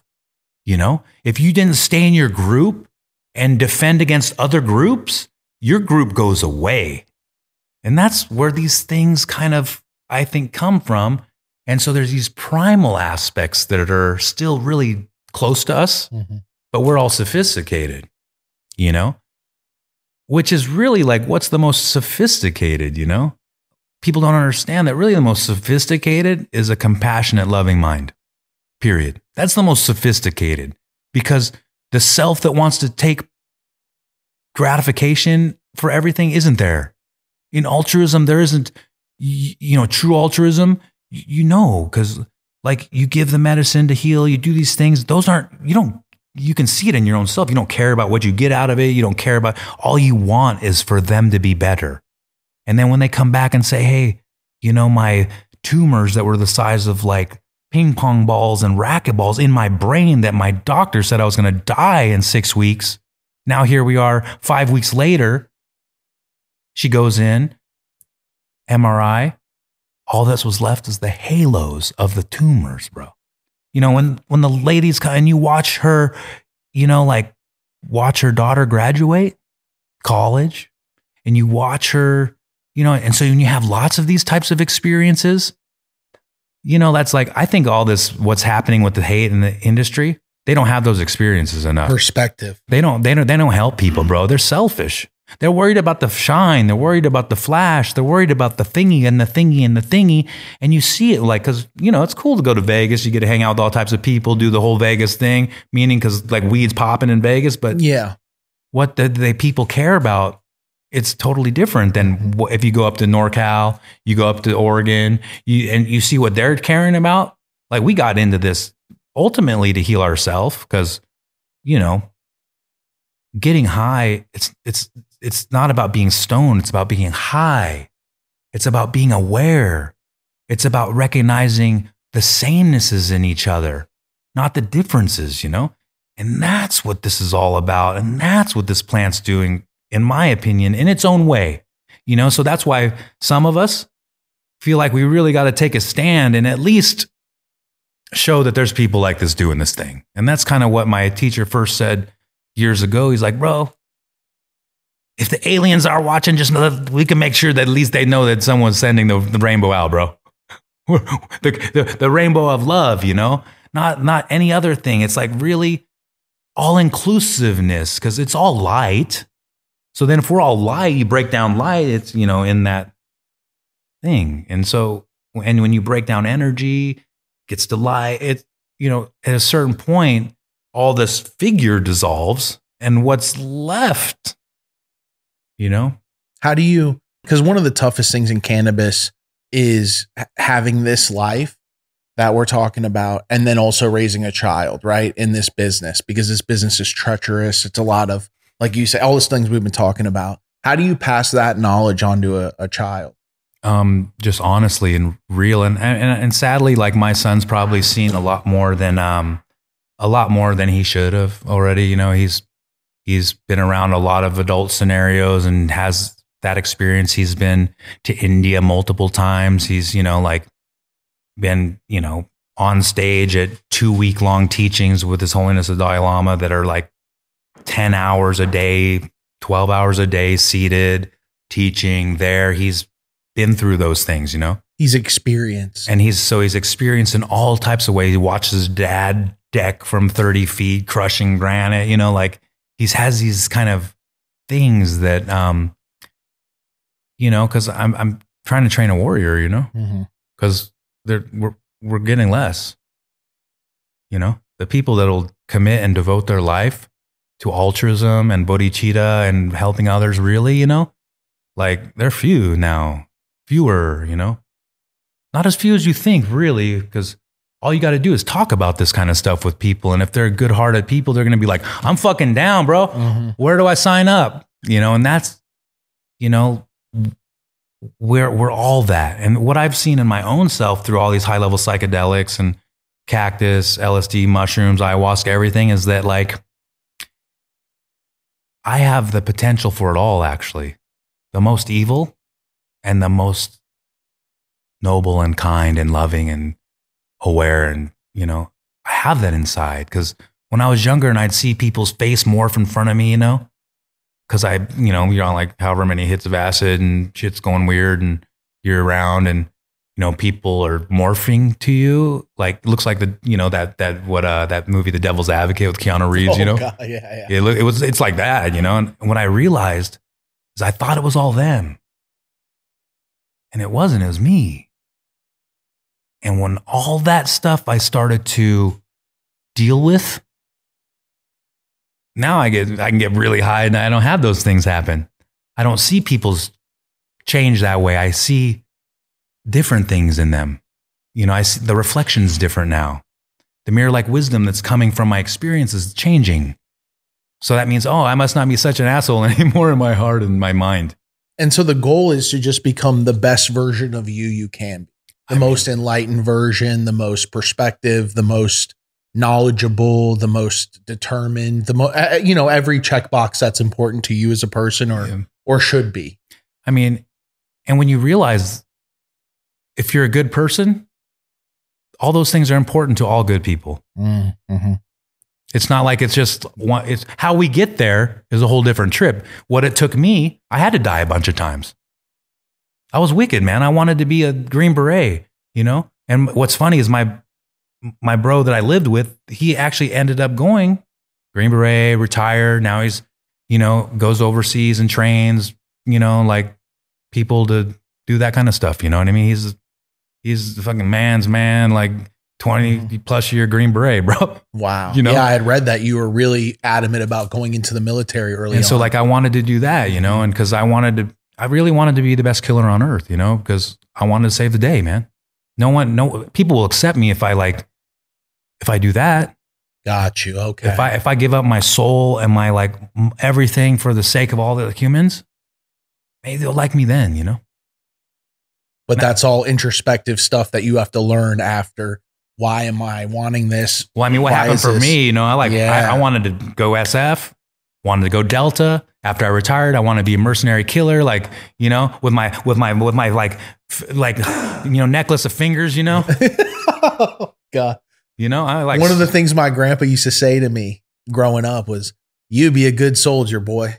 Or he- I used to hear that, or "You be a good soldier, son." I used to hear that, I, and I remember thinking that. You know, yeah. And so, like, I- what happened for me is I, I was in Georgia. I was out there working at this place called the Crab Shack in Tybee Island, you know, and I was like in my most worst part of my life, for sure. Ended up getting this 10 strip of LSD, you know. It was a 30 strip, but guys gave it to me first as a 10 strip. I was like, oh, weird. It looked like a Wrigley's piece of gum, you know. It wasn't marked or none. So I just cut like 10 rectangles, you know. I ate like a couple, you know. anyway, he told me later it was a Yeah. 30 strip, you know? And I was like, oh, okay, sick. So anyway, I had a really long night, you know, day, night, whatever. And I, when I was coming down, I watched uh, Todd McFarlane's Spawn.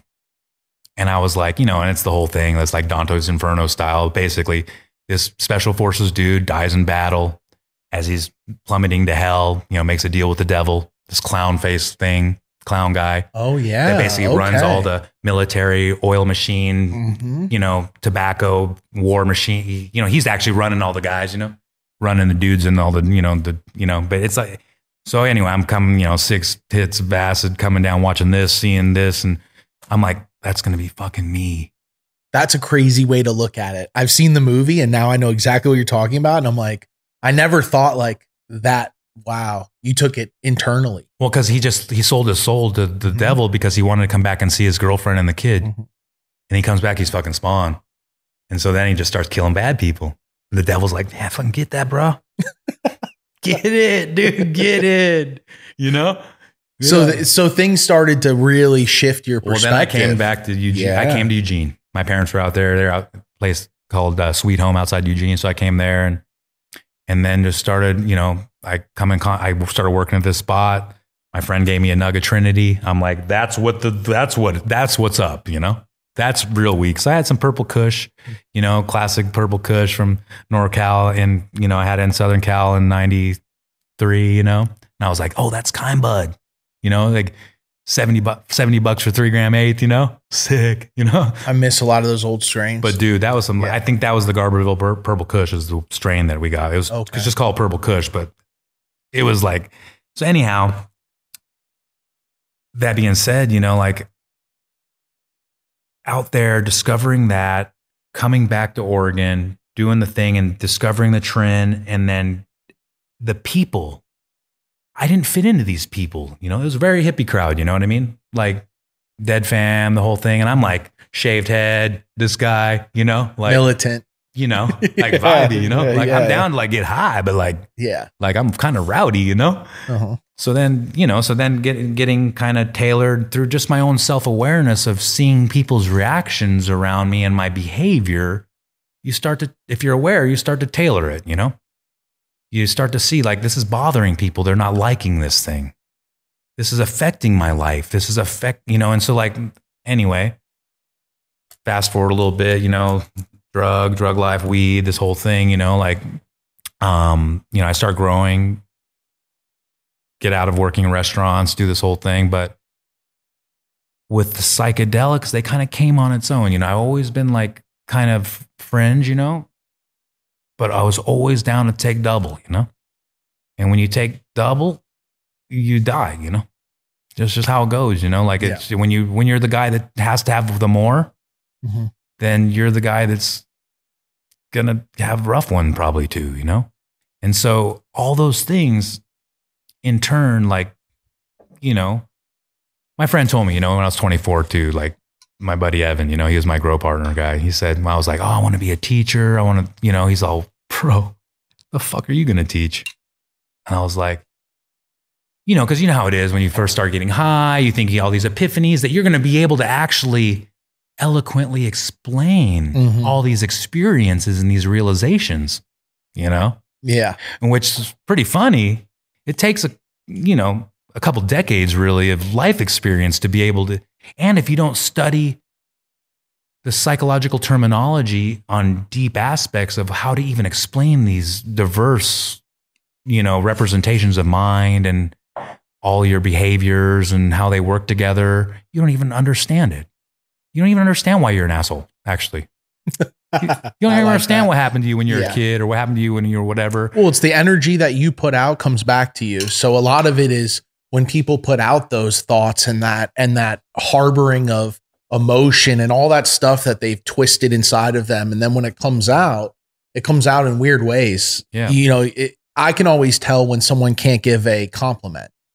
When it's like always a backhanded compliment Oh, dude. and I'm I realize like vibes, oh bro. okay man like you know and not to like hate on it just to know like okay they're they they're going through something Yeah. or they're on this path and they haven't gotten there yet Yeah. where they can't be happy for it's it's always Well, about it's always them. yes you know, you'll know when you have because we all have that friend, right? I was that guy, so I know we all have that friend, you know, because I was that guy. I maybe I'm still that guy sometimes, you know, but the one that's always like everything's against me. It's them. They're they're he's an asshole. He's a, oh I can't believe they did that. I can't believe I did that. You know what I realized when I had road rage that if you just slow down, road rage goes away. it's it's and it it's also because there this is a like I think this industry is volatile, and so it gives you like an excuse to be like, yeah, man, they're all out to get me, and I have to be the best, and if I don't, then I'm. It, it, there's a lot of me, me, me, right? For in, sure. in a industry that's suppressive or been suppressive. Well, I mean, I don't know time. about this plant, but for some reason, everyone, whenever they have weed, they think they got the best weed on the earth, bro. If they grew it, even more so, they think that. You know, Yeah. like they'll they'll be like, you know, you'll have some herb like this, and someone will be busted out some untrimmed, undried, smelling like weird mold stuff. They'd be thinking it's chronic. You know, Yeah. Even when you got all this out on the table, they'll be like, "No, dude, check this," you know, and you're like, "Well, what is that thing?" You know? Yeah. what is that? Is it's like of course when we grow this plant in the relationship of, of course it's the best then to us you know? But it does something else too to our ego and to our awareness level. So what i feel like everything can be a, a food medicine or a poison right? And that's one thing that Sayri Tupac's like said you know? All things are either food medicine or poison you know? So it's like okay too much of anything's bad you know? And not enough of some things is bad too. But the middle way of most things is good, you know? Like, and that middle way, you know, that's when it becomes medicine, you know? But sometimes, you know, like, so when I had my really big ayahuasca dose, you know, my teacher tried to kill me really, you know, like, you know, you, you take the medicine that, because so basically the reason he was here at this um, conference is because he was scouting ayahuasca, trying to find the, who had the best ayahuasca, you know? That makes sense. So he can get in contact with them, get their Yes. ayahuasca, do what he needs to do with it. So you want the cleanest medicine in the you know, purest so of course that goes to the you know the Shipibos out of Pucallpa. They're the ones that are like they're holding it down, for at least for our lineage and family. So we get it from them, you know, and then he reduces it. You know, makes it easier to travel, but also easier to drink. I don't want to drink gulps, gulps, gulps. You know, you 50 mils. 50 mils should be a standard dose. If you drink 50 mils and you don't get high, it's not good medicine. If you drink 100 mils and you get really high, then that's right. That's what's up, you know? So what he would, he did, you know, and this was really crazy because, you know, I had ayahuasca a bunch of times, um, not prior to this Peruvian trip, but, you know, prior to this moment, you know, um, multiple times. And this is a moment after I, you know, spent a week painting this Buddha thangka, you know, like this whole thing and just really like, you know, and he basically gave me a, um, a dose that was, looked- I think it was about 200 milliliters, but it was of medicine that he had reduced the, the liter by two thirds. So I almost, you know, whatever, half liter plus to the head, you know, and I had my experience, no big deal. But then the next about three or four in the morning, five in the morning, I started getting really sick, you know, because I didn't purge it all through the experience, whatever, no big deal, had the experience. But even when Umberto gave me the glass, I saw the glass that the, these other two people had, it was like this much. And then the glass I had was like this much, you know? So even when he gave it to me, he was like, fucking bye, bro. he wants you to learn something like Well, e- even even what's crazy. So I, I had the experience. Whatever. Next day, I was just throwing up, throwing up, throwing up, throwing up. Couldn't stop throwing up. You know, even mint tea, little bit of tea, blah, blah, blah, you know, just like so much. You know. Um. Eventually, then you know these two girls came that he he he's unexpectedly came. You know, and I was like, and they just started taking care of me, and like he's all, oh man. I told him I was like, Armando, bro, can they take me to the, hospital, you know, I need IV, you know, I think because I'm too dehydrated. I think I need to get something, you know? So he's all, yeah, man. So they took me there. Um, wow. so I got IV there in, in Urubamba. Urubamba is like, um, in the Sacred Valley, kind of, um, in between Cusco and Ollantaytambo. Tambo. So there, and I'm in this little, little hut, kind of hospital hut, you know? And I remember being IV'd, you know, cause I remember just watching how many flies were like landing all over the IV thing, you know? Oh, just- wow. I was like, this is hectic, dude. Flies, so many flies in there, you know? And they're just, so anyway, I got the IV and whatever. and he comes back and he's all, man, you, you worried me, you know? And I was like, oh, He's all, you worried me, bro. I thought you were gonna die. I thought I killed you, you know, because that, he told me how strong the medicine was and everything. Mhm. But that's how his teacher did it to him, you know. What's funny is his teacher is the same teacher that Terence McKenna. They both had the same ayahuasquero teacher, and even my teacher, Very cool. my teacher offered to heal Terence, you know, but Terence was into his trip, bro. Um, Yeah. You know, when you're like using a wood chipper to, you know, chop the vine and, you know, you doing that whole thing, it's no surprise, you know. And through this whole time, though, cannabis is still one of your plant medicines you're using. Total. the I mean, like, time. I like use, it's interesting to hear you talk about it though. Like you know, this in the form of other psychedelics or other medicine. You know, because a lot oh, of people. It's like the, it's like the, t- I mean, you got your pyramid, right? yeah, that one's at the top for me. yeah, Because for me, I already gave my life to this plant. You know, like, you know, one time I was like, you know, another one of those too high nights, ate too much acid, you know? But then you're like contemplating your relationship to this plant yes, and how you grow it and how you bring it and if you're going to get busted or not and all that thing. So I what you're willing to give. I had to basically make a pact with the plant that I was going to give my life to this plant, but I needed to do it organically and then it would take care of me, you know? So I made that like pact on a, you know, meltdown night of LSD and, you know, I mean, these are phenomenal, bro. Like what? Have you spelled that one? What yet? is this again? This this weed right here that I'm handing you, I think you keep going back to the show, bro. it is so. Cr- Yeah. bro. Wow. You, Bo- th- th- like- does this not? Does this not? You know, I think when they when they named the chauffeur, because what this reminds me of, it reminds me of fucking Polo, the Cologne Polo, in like a chauffeur listening to like 1980s MTV or some shit. You know, like that's what this smell like. Just, dude people would freak out like Dude. this is exactly what people are this is a wave right here I, I think this is i rarely say this is exceptional weed like eat the joint that i had lit before because i had to let it go out because i was like all right i want i have to keep up with this conversation and this is psychoactive strong fresh weed high in terpenes high in thc like it hits all the boxes all these strains you have exceptional weed, man. And I have to say that a lot of breeders uh don't grow great weed, but there are some that grow great weed, right? Like I've had a lot of breeders who breed well or breed cool genetics, but when I see the weed, I'm like, oh, it's okay.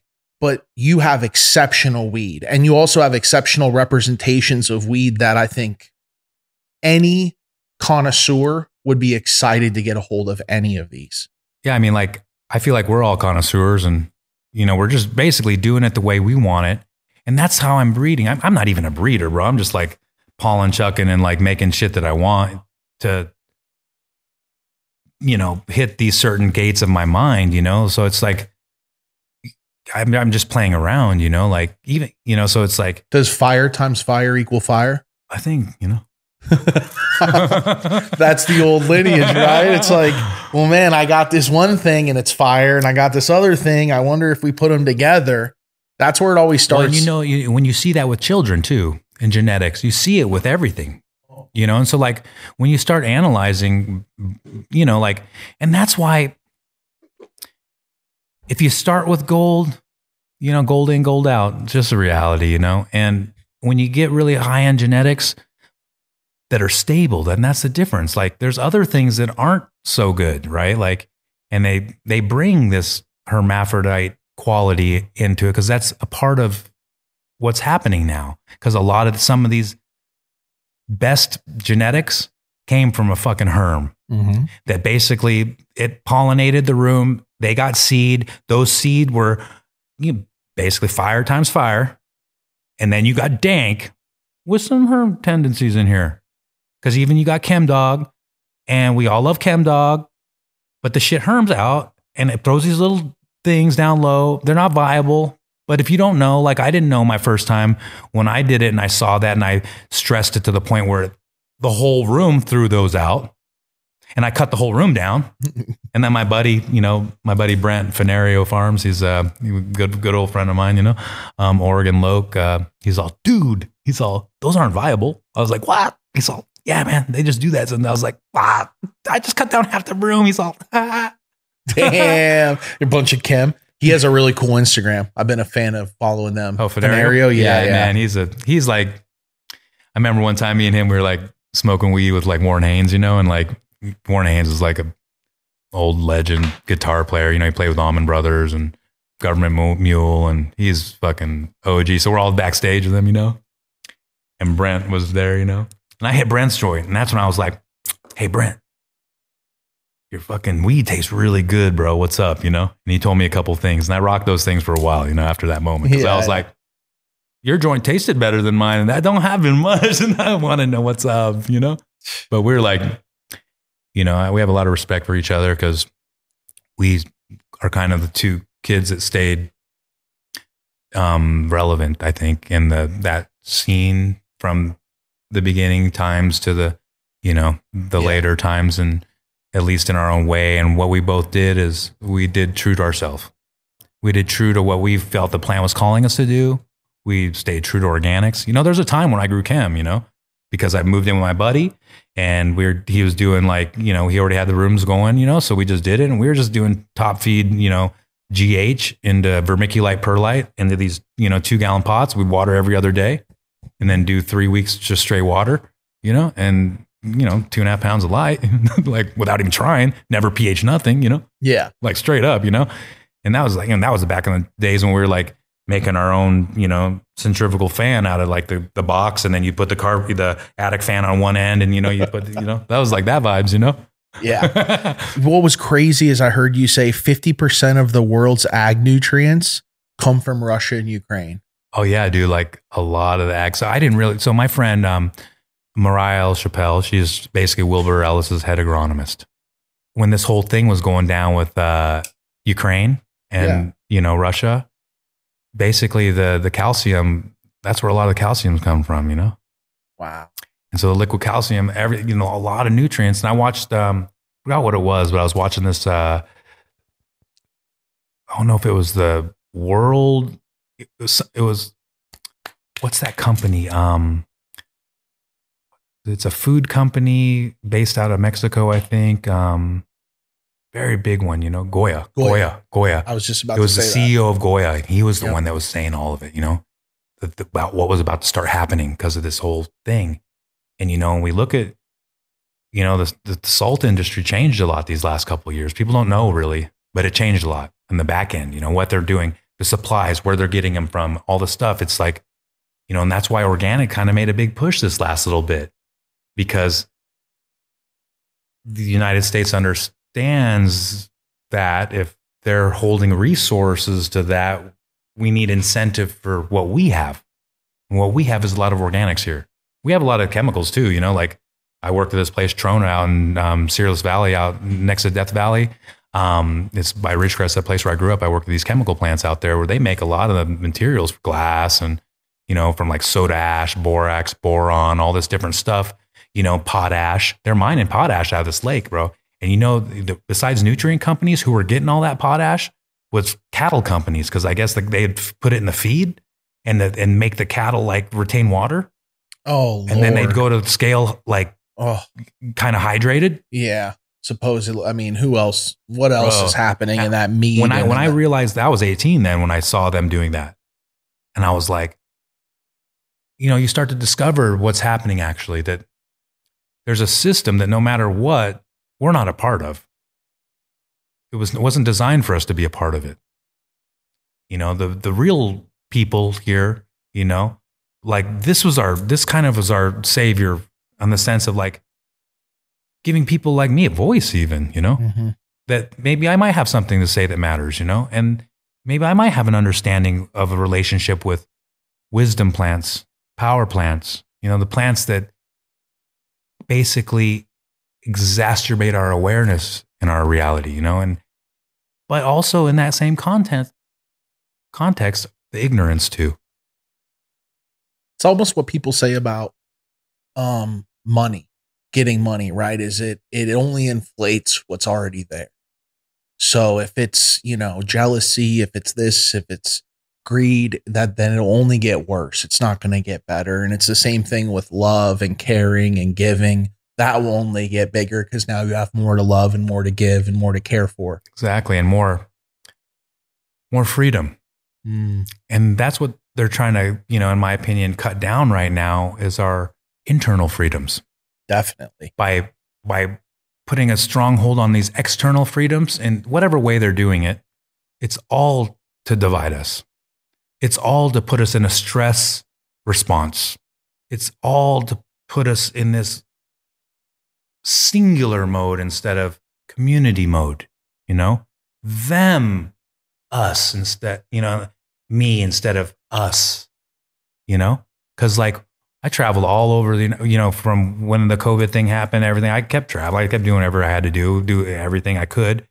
And what I realized, whatever they were saying on TV and the media isn't true. On, I mean, I already knew this, but like when you went out and I went to Wyoming, you know, and everyone in Wyoming, you know, they probably like voted for Trump or whatever, you know, they were the nicest, kindest people all over the whole United States I went to was Wyoming for some reason.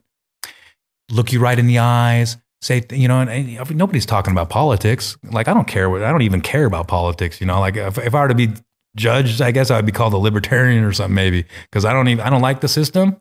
I don't want to be told what to do. And I want everyone to have equal rights, you know, and equal freedoms, period. Not like you more than other, this more than less than that, like equal, period, you know, like equanimity, like true equanimity. I don't want it just for humans though. I want it for like beings, you know? Like, because I mean, for me, the most special feelings I've had didn't come from think supporting myself, you know? They just didn't. Like I, you know, I, you know, there's this really beautiful spot in Oregon. Last time I got barreled there, you know, like it was so amazing. But even getting shot out, thinking you're not going to make it because the wall's bending right in front of you and you getting shot out even after that, I just wish someone saw it almost. It was amazing feeling and just beyond self gratification. And then I wished it was permanent, you know, meaning like someone could have saw it or there could have been a video or there could, but no tears, no like open heart, no like chills, you know, none of that shit happened, you know. I just felt like accomplished, you know? I felt accomplished, you know?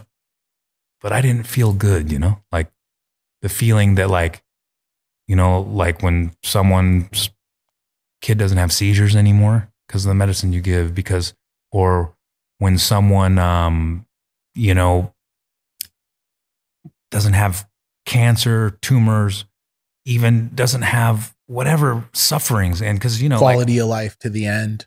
You know, when yeah. you give that to someone, something happens that's very, very special. And it's really, really golden, you know, in a way that like I haven't experienced other ways, you know, unless I'm receiving really high level teachings, unless I'm experiencing the result of helping someone truly. You know, I just don't have those feelings, you know. I mean, when we talk about these things, also it'll generate that feeling, you know. Um, but like I don't I don't get it from serving myself, you know. Um, I don't get that same feeling. I might feel cool or feel good, but I don't get that feeling that we know is the most special feeling, you know, that like, that we, we get from helping others, we get from love, we get the action of like high level information. We get, you know, this thing happens that's a meter for humans and humanity and all beings really that, that gives us something that's beyond it all, you know, takes away any religion, takes away any political, takes away any color, any this, any gender, any everything. And we're all the same, you know? I mean, we all have that same thing inside that's that we all can connect on. And and I haven't, you know, met a human yet that can't connect on that, you know, unless, you know, maybe but I haven't met one yet, you know. And I've met some wicked ones, you know. And really, you know, you can even see like because when you are a person that can hang with violent people and just, you know, disturbed people or distraught people or poor or wealthy or whatever in the slums of India and what, wherever, you, you understand we're all really similar, you know, meaning we all want to be a part of something. We don't want to suffer. We don't want the ones that we care about to suffer either, you know? But really, we all want to be a part of something. And that's what I feel is kind of this plant, even though there's so much reflection of humanity that comes out in the societal you know, reality of cannabis and the business of it and what's happening and how it's being exposed and expressed and who and what and where. But we're all doing it with this plant, you know, and the plant's the thing that's saying, hey, you know, mm-hmm. and then so then everyone's expressions coming out. What was it like consulting? You consulted for Congress, state, federal level? Well, yeah. So I was um, on multiple rules advisory committees. Um, I was on the main rules advisory committee for the um, limits and labeling of recreational cannabis in Oregon. I love that that Um, you were able to keep the limit and and they could talk to someone who's like, well, why should it be a hundred plant limit? I got, I got unlimited plant count in there, bro. Like I was, that Love was like, you know, I was pretty proud of that. It wasn't just me, but like I was like, you know, like so basically there was this Oregon Cannabis pack started by Amy Margolis. There's about 10 of us involved in it. And we were kind of the main lobbying group of the pros that told all these politicians why from Blumenauer, Wyden, all of them why it's good, why it's not bad, why it's going to be beneficial to our economy, community, medicine, everything, all the way to the point where we started going to DC and we made multiple trips to DC, you know, consulting finance committee of US Congress on 280E and why it's whack and like all the whole thing and you know 30 staffers and all the you know from you know consulting like consulting meaning telling these people why it's okay and why it's right and this logical format of how we can utilize this as business and help make money, make revenue, make medicine. All they don't really care much about medicine. They just care about the the lobbying and all the BS and and you know the, eh, to have people like us that can speak and walk the walk and do it eloquently and do it from not a non hippie stereotype. because you got to speak to what's what they're looking for. For People sure. want to be like, yeah, but you didn't. It's like, well, you have to make it appeal to their side, so you know how to speak Exactly. on the behalf of the culture, what they need, and then also speak on, well, they're about the money. They want to know about the revenue. They want to know the loopholes, all that. Well, it was shit. so sick too because every day I made a point. You know, I was back when like you know rosin first came on. You know, so I'd do these like big rosin strips. You know, and like you know, I think we were one of the first people to actually even sell rosin at my dispensary in Oregon. You know, like so it was like you know, th- it's funny now. It's rosin's so much better than our like you know like hair straightener pressed hash. You know, like hot temp. Like it was gold and really nice, but. pressed bubble hash, compared basically. to compared to what you got going now. You know, Yeah. it's like these. It's like a whole different level. This versus what we're like. You know, my God, you know, it says mystery haze rosin from Fresh Rosin. Actually, that one. wow. Um, so anyway, yeah, no. So it was really cool. What I'd do is I'd roll this huge joint. I'd smoke it to my head in my little truck. You know that I, I had this little old Toyota truck that I was rocking. You know, because I I love those old little Toyota trucks. You know, so I was rocking that. Smoke this joint to my head. You know, go in there right into speaking with the head of OLCC. You know, the main DOJ attorney, Shannon O'Fallon. You know, um, Andre Ourso, the head of Oregon Health Authority. You know, then um, also. Um, who else, you know? Jesse Sweet was like OLCC's guy, you know, the head of, um, got Ted Bunch, who was the head of ODA, got the head of, um, what, Oregon pharmacol- pharmacology there, you know?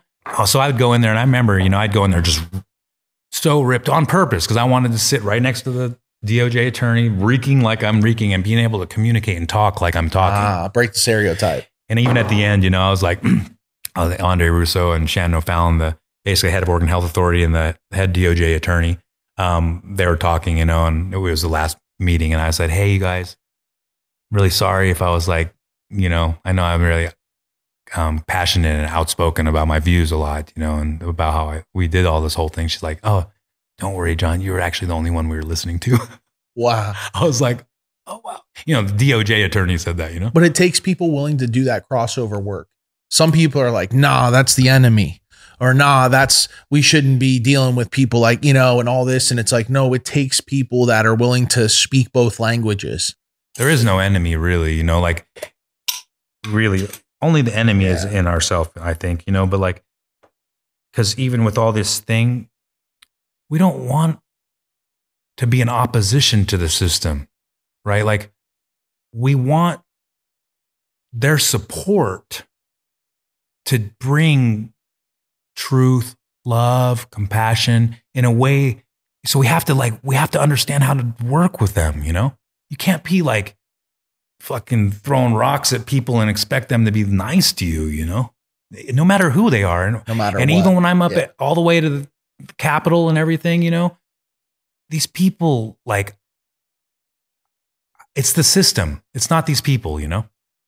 It's not the person. It's the system, you know? And there's so many gears in motion that they're like these people could be really good people, but the system, they have to work the way the system works. And the way the system works is the way politics works. It's the way it all works because that's the system that they've set up for it to work in. It's not because someone's a politician like Floyd Prozanski. He's like the champion of weed in Oregon, you know? He's a politician, you know? And but he's like the most kind, compassionate, for the people politician I've ever met, you know? And so it's like, okay, then you see all these people. Yeah, of course they're they're making a business and a life off of this thing and the way it works with politics. It's a lot of lobbying. Lobbying meaning people give you money and then you support their thing. Whatever that is. That's how politics work. Yeah. And I didn't realize how much it worked like pay that. to play. I did not know. It is so much like that. If you think it's not, you have some, I don't know what planet you're on, you know? it's like, because like it works like that. And you know it works like that because right before something's signed into law, a bunch of changes happen right at the end. You know, like they take out unlimited plan count. But they leave it in for like two years while the rule may have, yeah, everyone's like, oh my God. Yeah. And then you get six. and three of them or two of them are veg. You know, so it's like, Yeah. you know, things happen like that. And that happens from big money, you know? Yeah. Big business, you know? That we're not we're not a part of that system, you know? What that's what people have to understand at the level we're all on, we're all on the same level. That's what that's what the industry right now doesn't understand is that we're we're all on the same level together. We shouldn't be fighting each other. We should be all working together because we're all on the same level together, you know? The people that are making the big money in the world, they don't care about us, you know? it's just how it is. It is just how if it if they did, then we had like already signed a deal with a multi-billionaire that wants to just change the world and sponsor Green Bodhi to make this epic organic medicine and make genetics and like but there isn't that person. Mhm. We've we've had a lot of them come say they're that, but in the end, you know they're not that. yeah. Why? Because that's not their intention. They did it for money. You know, they did it, they didn't do it to help others. And so, like, when the intention is to help others, it's altruistically minded, you know, you're wanting the benefit to them, not to yourself, because you realize if it benefits them, it benefits yourself. Why? Because we're all the same humanity, you know? And that's what people don't get. And what I realized through organics, and really what was like a big, huge thing for me is I got really sick. You know, when I was younger, I had um, heavy metal toxicity. Around the same time, I first started studying Buddhism and practicing hard and all this stuff. But I'm like, why do I still want to just like, I'm violent, you know? I have a headache every day. I don't like to be touched. I'm like, feel like shit, you know? I feel something like wrong, you know? I started explaining all these things to this person that was dealing with autistic kids and Asperger's, you know, because everyone kept saying, like, you got Asperger's, bro? Like, you, are you autistic? What's up? I was like, what the fuck are you talking about? You know, because I have all these things, you know, these ticks, you know. Yeah. Yeah. And he's and and there and anyway, I start explaining this doctor, and he's all like, "Have you been tested for heavy metal toxicity?" I said, "No." He's all, "Well, I think you should," and I said, "Okay." So we, I tested for heavy metal toxicity, and I was 49 parts per million mercury, you know, which is safe as three parts per million, you know, and So you're like a third Mercury. third more than I should have been. That's why that weed's so damn good. dude. So anyway, like, and I realized this, I had all these amalgam fillings put in. And then I was basically, when I was climbing all these mountains I was talking about, I'd have two cans of tuna and I'd like, you know, More Mercury. full send, you know? Yeah. So all these amalgam fillings, all these vaccinations, all these things for, you know, military, you get all the good, good stuff in the military, you know, being a military brat, you know, the best of the best, you know, you get the experiment. and so I'm assuming that a lot of that was from that, you know what I mean? And I'm not really sure. Um, but comes out. Then I started doing all this chelation therapy and all this stuff and realized, okay, it was this. And, and I'm not kidding. After the first chelation, felt almost enlightened. Because imagine having a headache every day for 10 years, you know, since you're a kid. You don't even know any better at Since you're point. a kid, man. Yeah. To where I'd be riding my bike in the desert out in Ridgecrest, you know, like I remember 120 degrees, you know. So like have such a headache when I'd go off the curb, I'd just be like, oh, just like jerking my head, you know, just to make it like that thing happen Mhm. to where then it wouldn't hurt for a second. Wow. So, you know, like I was super aggressive because of this, you know, because with that kind of pain and everything. And, And you you were able to solve it through chelation Yeah. and lowering your overall mercury content. Exactly. But then realize with candida, fungal growth, all this stuff that's related to this mercury and, you know, all this whole trip, you know, gluten intolerance, it all starts to stem back to this thing, you know, heavy metal toxicity and candidas and stuff, you know. So then I realized a lot that I had to change my diet, had to change this, had to change that, had to do this, had to do that. And then I started looking at all the mirror like perspectives of it all of what's happening outside versus my gut and the universe. Er, and it's all the same. It's all like a mere like perspective of things. How your stomach works is the same way soil works, basically, you know? You need your biome to be alive. You need fungi. You need biolife. You need carbs. You need carbon. You know, you need all these things, you know? So you need your, so it's the same. And so that was really a huge leap to the organics for me. Plants are so much like people. And, and if you include the growing process, it's almost exactly like every stage. When I was, I used to explain it to close friends, and it was easy to explain it when I would say, like, well, just like plants and da da da da da. And it would be like life experiences with your environment when you're growing up. And if you have a crazy environment, how wacky the, you know, it's like all these little things. Uh, if you could give advice to a grower, having the experience and knowledge you have now, what advice would you give to somebody that's either first starting or or whatever, just a, a cultivator that's passionate about cultivating? Keep it simple. Really simple, you know? And really like everything you're doing, Mm-hmm. do it with your like heart, you know? Don't do it with your mind, you know? Do it with your heart. Try to feel from your from your from your true mind, you know? Not the brain thing that you know, so like in Buddhism it's like body, speech, mind. So the mind is our heart. You know, we have, there's neurons in the heart and everything too. They've discovered. So it's like, and and you know, that energy from our heart and versus the brain operating all your body, operating your thought, operating this thing, kind of fucks things up a lot when you let it go for a ride. Your heart never does, you know. If you go from your heart, it doesn't fuck things up, you know. It never fucks things up because you're not there getting in the way. You know, John doesn't get up in there and be like, "No, fuck that, man.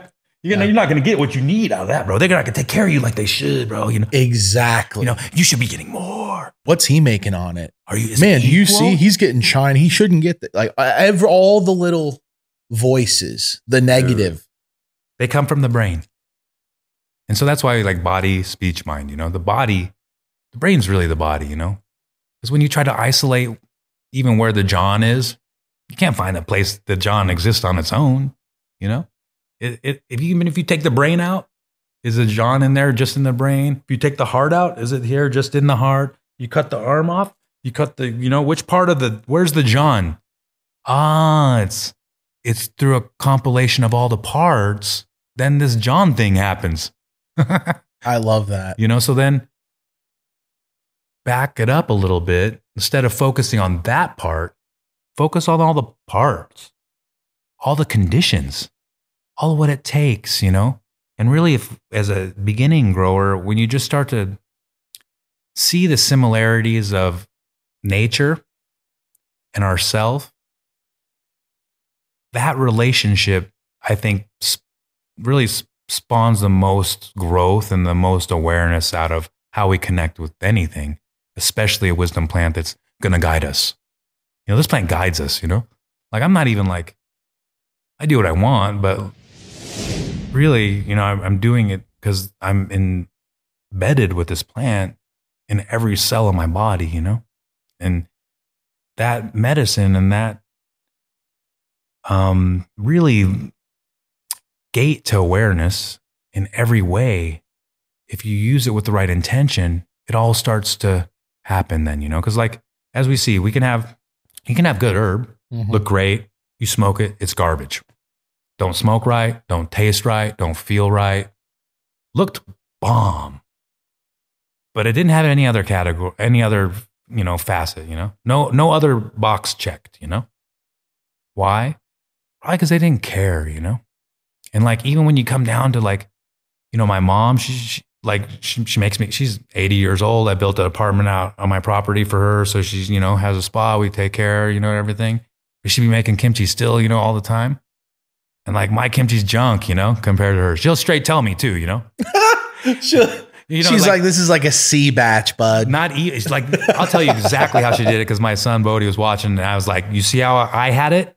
You know, it was like that my whole life. You know, because you with Asian mother, you know, if you weren't perfect, Mhm. you were very far from it. You know, like very, even if you're perfect, you're still very far from it. You know, That's good though. It's this progression that you're always chasing my goodness. to be a little bit better or to make something better. you would have to, or she would chase you. You know. okay, You know, it's like when you got like Genghis Khan's like great great granddaughter, you know.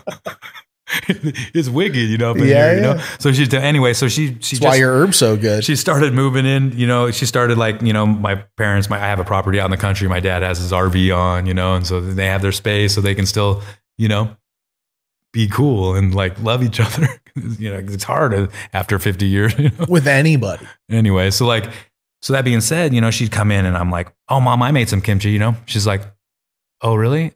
I'm like, yeah, you know? She's like, okay, we'll eat it, I guess. We can see how bad it is.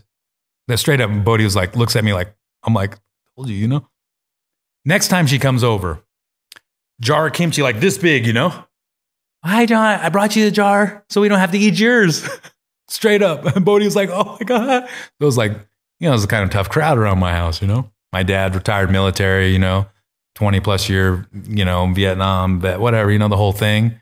Asian mother that was like, you know, and it being in a different time, you know, Mhm. it was a time you still beat your kid, you know? All that though got you to where you are now. Not to give it an excuse. No, it's that, that's is every single step, you know? And that's what people don't get. And even when I asked my teacher, you know, um, you know, about my son, you know, I said, oh, I, I think I'm a little too strict with him, you know, and I think I should, he's all, you know, John, he's like, he's really intelligent, you know, and if you don't, if you aren't strict, he's going to take advantage of you, you know? He's all, plus, it's your job so we can all enjoy him, you know? And so, like, I've, Ooh, that's deep. I've been a little strict, but I see who he is and how he can handle and what he's his, heart and how he connects with people in a in a really hard time. You know, in a really hard time where you know we're in a very you know liberal oriented community and you know and he's getting called anti feminist because he's you know identifying as straight. So we're in that kind of community, you know, and so and he's still in that realm swimming and handling it perfectly, kind, doing his best. Of course, having huge blowouts like any fifth grader. But not letting it affect the energy he puts out to, amongst other people. And I've always been really, really big on that with him and not trying to put any of that down because my dad was very, you know, I want to play, I wanted to play saxophone. You ain't playing sax, you know? I want to do drums. Fuck that. You're not doing drums, you know? Yeah, I felt that. I wanted to do drums too. You know, I'm like, Yeah, yeah. so of course my kid's got drums, he's got keys, everything, you know, like anything he wants, you know, he's got it, you know what I mean? And, and I don't put any of that down. And he's like, got a really good ear, you know, as he's teaching himself piano, he sings, he's like, you know, he can ear to, it's like, I'm like, so cool, man. Cause I'm like, I'm, I'm scared to even like hear myself sing, even though I, I know I can sing in key and all that stuff. I'm like, you, you probably won't ever see, you know, I, I, when, I- when I'm singing in front of someone, I'll probably be near enlightenment, you know? I'm just kidding. That's so that ain't gonna No, happen. it's true. I think when you get older in life, you realize one thing, especially when you've dedicated yourself to a craft like you have, and and and now had this enlightenment, and you've had done it over twenty plus years, is that anything you're passionate about, if you give it your all, you'll make a career out of it, and then hopefully, if you want something more, right, you leave a legacy behind or genetics behind that people f- for a hundred years will still be taking your keepers and making other things with it. It's somewhere in the lineage. it's even like when, um, you know, like I was talking to my good friend, you know, who I call Bodhi too. I, I, call him by his name, but I'll just call him Bodhi here. Plant more seeds, Bodhi seeds, fucking legend of legends. You know, he's a G, good friend of mine. I love that guy. And you know, we were talking about breeding, you know, and he's all like, "Yeah, you know, I don't consider myself a breeder, you know, because we are talking about you know people calling us breeders and stuff." And I was like, "I'm really psyched that I never considered myself a breeder." Hearing you say that. That's the humbleness that comes with um, being through a tough journey and experiencing a bunch of stuff like you just spoke about. Man, it comes from that though, as someone who is a breeder saying, "Well, I just, you know, I'm just doing my thing. I'm just, you know." That's why when you meet, I love getting around OGs. I, you know, and not just to put a label on someone, but someone who has been in it for long enough to have perspective. Mm-hmm. That's a better way to put it as an OG. And uh, the love, the compassion, that's the just the conversation is enlightening and it's energizing and it's powerful and it lasts years later. I'll remember the interactions I was involved in where I got to just listen and have my little two cents if I had experienced something that they're speaking on. But it's cool to be around guys like you, OGs in the market, and there's so much love and compassion people, I think a lot of people could take a lesson from that. Well, that doesn't come from nowhere. That comes from a long, hard journey of being real. A lot of these people, you know what I mean? Like really in it, really living it, and real people too. They aren't putting on a show and doing it for anything. Because like the OGs with true perspective, most of them have a similar thing too in a lot of ways. You know, their own demographic of where they grew up and how they're raised and all that stuff but there's this thing, this extreme love for the plant, this huge commitment to help others through the plant and to hold that. And that's what the like, what I noticed all these guys that a lot of us are friends and know each other well and respect each other well because, you know, like, because it's a small, small thing. And, you know, I felt really fortunate because, you know, with Santa Cruz and everything and coming there and being welcome there and the people I came in contact with there, you know, like, you know, Kagyu One, Michael Frades, he's like the guy, you know, and that I just so happened synchronistically, my first collab was with him in 2012 with the, you know, the Coastal Haze, you know, Big Sur Holy by the Hazy Kush, you know, and like, you know, when you look, when I look back on it now, I'm like, wow, man, that's beyond luck, you know, and then we're close and we're actually Dharma brothers, you know. And you know, Kagyu is one of the lineages of, of Buddhism, you know. Okay. Of Tibetan Buddhism, the Kagyu lineage is one of them, you know. The Gelugpa lineage is what His Holiness is a part of, and the Karmapa is the head of the Kagyu lineage, so he's connected. That's why it's Kagyu one, you know. So anyway, we have this these these these other you know things, and but what I noticed of that time, people noticed who was bringing it for the love of it, and a lot of those people are still being recognized for their love of it.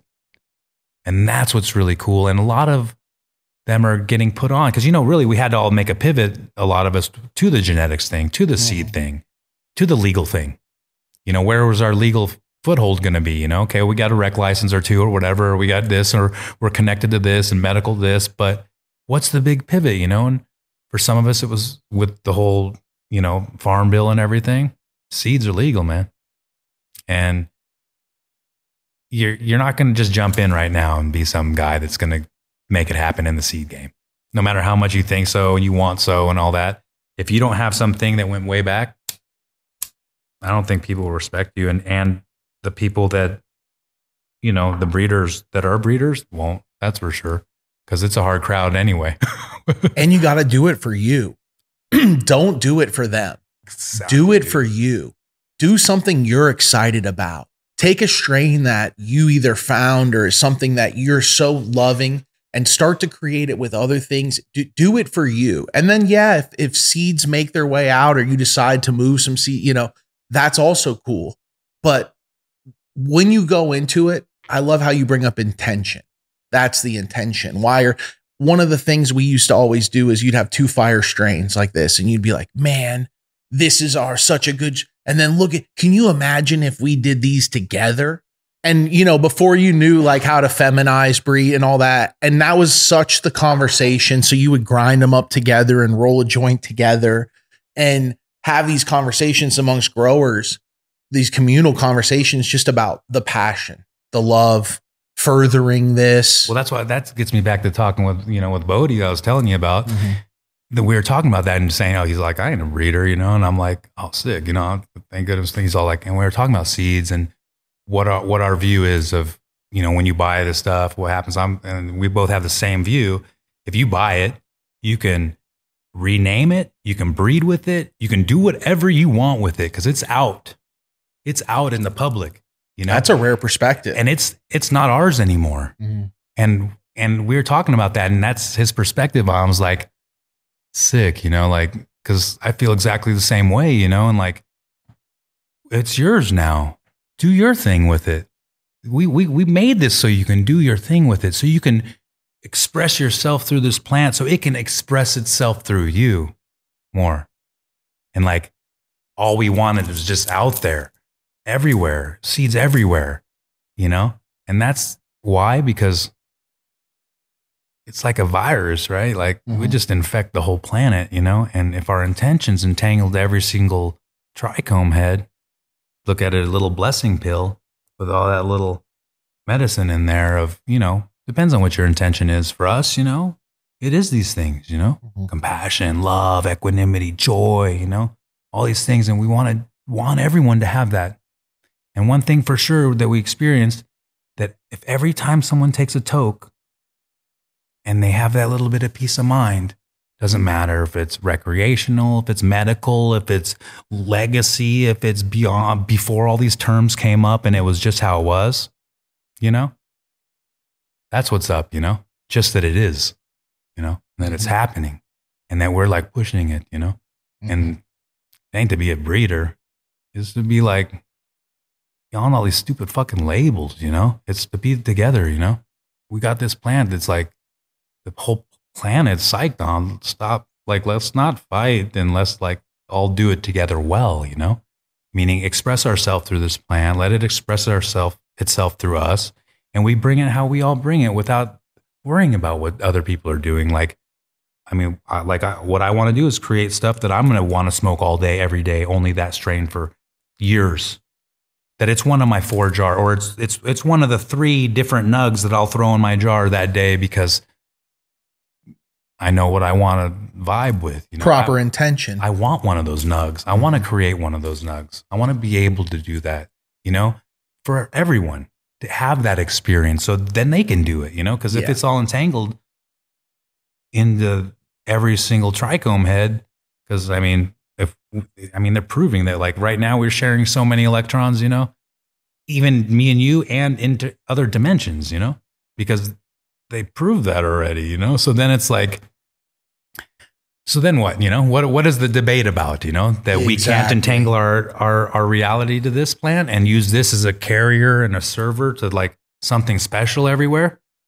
connectivity if you could bring one strain back what would it be one strain Uh, Big that- Sur Holy, this one cut that was in Eugene, um, this Big Sur Holy cut, it was like insane. big Sur Holy It was Big Sur Holy, but it was, you know, Michael has the, you know, that lineage and everything and creator of all that. But like this cut was, you know how it is, it's one of the phenos. You know what's really funny is the guy that had it in, in Eugene, who it came from through Eugene, was also named Mike. and I told, I was like, dude, you know, you want to hear it? That was funny. You know, there was this Big Sur cut that was going around Eugene that was so, it was like the, it was the shit, you know? And it was, the, the holder, the guy that it came from, was guy's name was Mike. You know, he's like, "What?"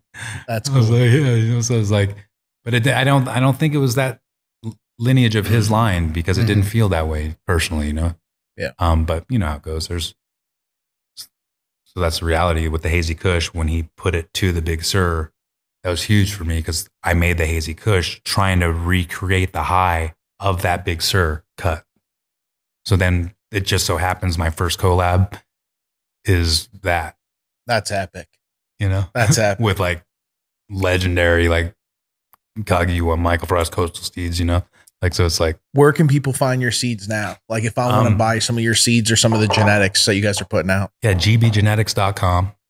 Everything's on there. That's our main website that's supplying the seeds. gbgenetics.com.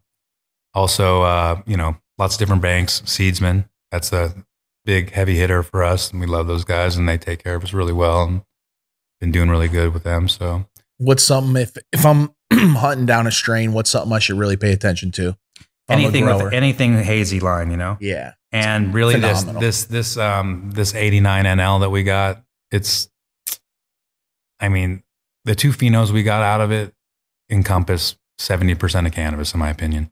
And you know the the number four pheno I have of it, Super Chem. Let's see if I can find it here. Super, it's insane, you know. Um, Is this the one the one that I rolled? that's the up? mystery haze there. and that- Unbelievable. and that's that you're gonna find in that hazy Oh. lineage. If you wanna, if you're wanting to find the mystery haze, it's basically the hazy Kush backcross. this is Hazy phenomenal weed. Like both the joints I rolled up, I I haven't smelled sour like this in a long time either. The sour, Oh, dude, that I've I've actually never smelled sour like that. That AJ sour diesel, It's like- Exactly. it smells like tractor grease. You know what I mean? I can just tell by the outside which one it is. Like you just the structure and the calyx and the color. Gnarly, man. That is a gnarly sour. Dude, insane, right? Yeah. Thank you, crazy composer, Dave, the guy. All these jars are absolutely beautiful. And this is why you got to get on fsotd.com or also on the YouTube to see That's some the, of the that's the 89 NL. So you can smell that.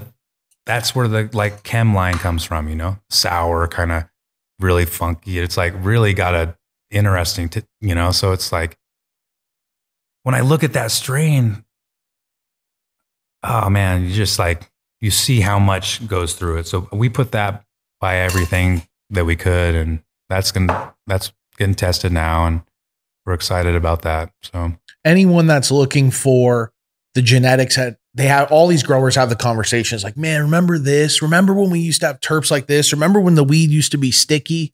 Remember, right? I, I hear these conversations all the time. I would be hunting down your seeds. I'm just being totally transparent because these terpenes, these strains that we're smoking and I'm seeing, I haven't seen, and I've done 105 episodes. This is rare genetics still. I haven't Good. seen these in 15, 12 to 15 years since I was able to experience a lot of these same terpene profiles and the level of quality exceptional. Your team killed it, bro. mm, thank you. Absolutely. Thank you, thank you. Man, what are you working on right now? What's the new what's the can you give us a hint towards anything that you're uh, cooking up or what you just finished? Um, we're doing some testing on some stuff, but really the Afghani line that we've uh, we're testing the uh, collab with uh, Coastal with uh, Kagyu. That's uh that's being tested now. There's some really interesting stuff coming out of there. Um, also the 89 line that we're testing too, just making sure everything's good, you know, because don't want to don't don't want to put in any weird weird stuff, you know Yeah. but some things happen, you know. So seeing those things and basically measuring all the variables and you know, it's been it's been really cool. But really the genetic site, you know, gbgenetics.com, that's really like where you're gonna see the first hit of things, you know. Um Seedsman, of course. You know, we got a lot of stuff, dark dark star, you know, pure sativas getting on. So got attitude. And we'll Yeah. put all the links. Everyone will have all the links below to like all your social media to keep up. Cause I love the amount of information you put out. That's how I really started to be like, man, I started asking our team, like, we have to get Bodhi on. We have to, we have to get Green Bodhi. Like, we have to get this guy on. Cause like I've dived deep into some of the conversations you've had you've had with Fos and some of the other stuff. And then even just the clips you post, like I really enjoy your social media. It brings me back to why I started cultivating and the love for the plant. Like it just reminds me a lot of this is why pure thoughts, pure intention, move towards a better place, stay positive, even in a negative this and a lot of turmoil happening. Like stay focused.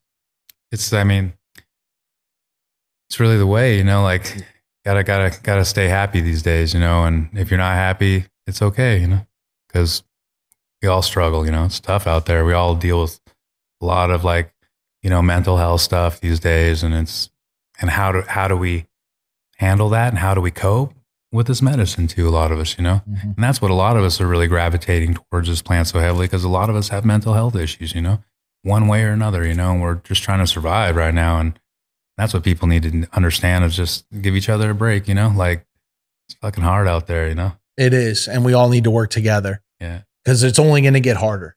It never gets easier. no So, yeah, just remind it's been a pleasure. Episode Yeah. 105, first smoke of the day. thank you so much man. Thank you for It's making it, man. cool. Like, For real. super cool First smoke fam. Thank you. 105 Bodhi. So if you like this video and you want to see more videos just like it, I need you to click right up here and make sure you like, comment, and subscribe. Yo, yo, First Smoke family, right here.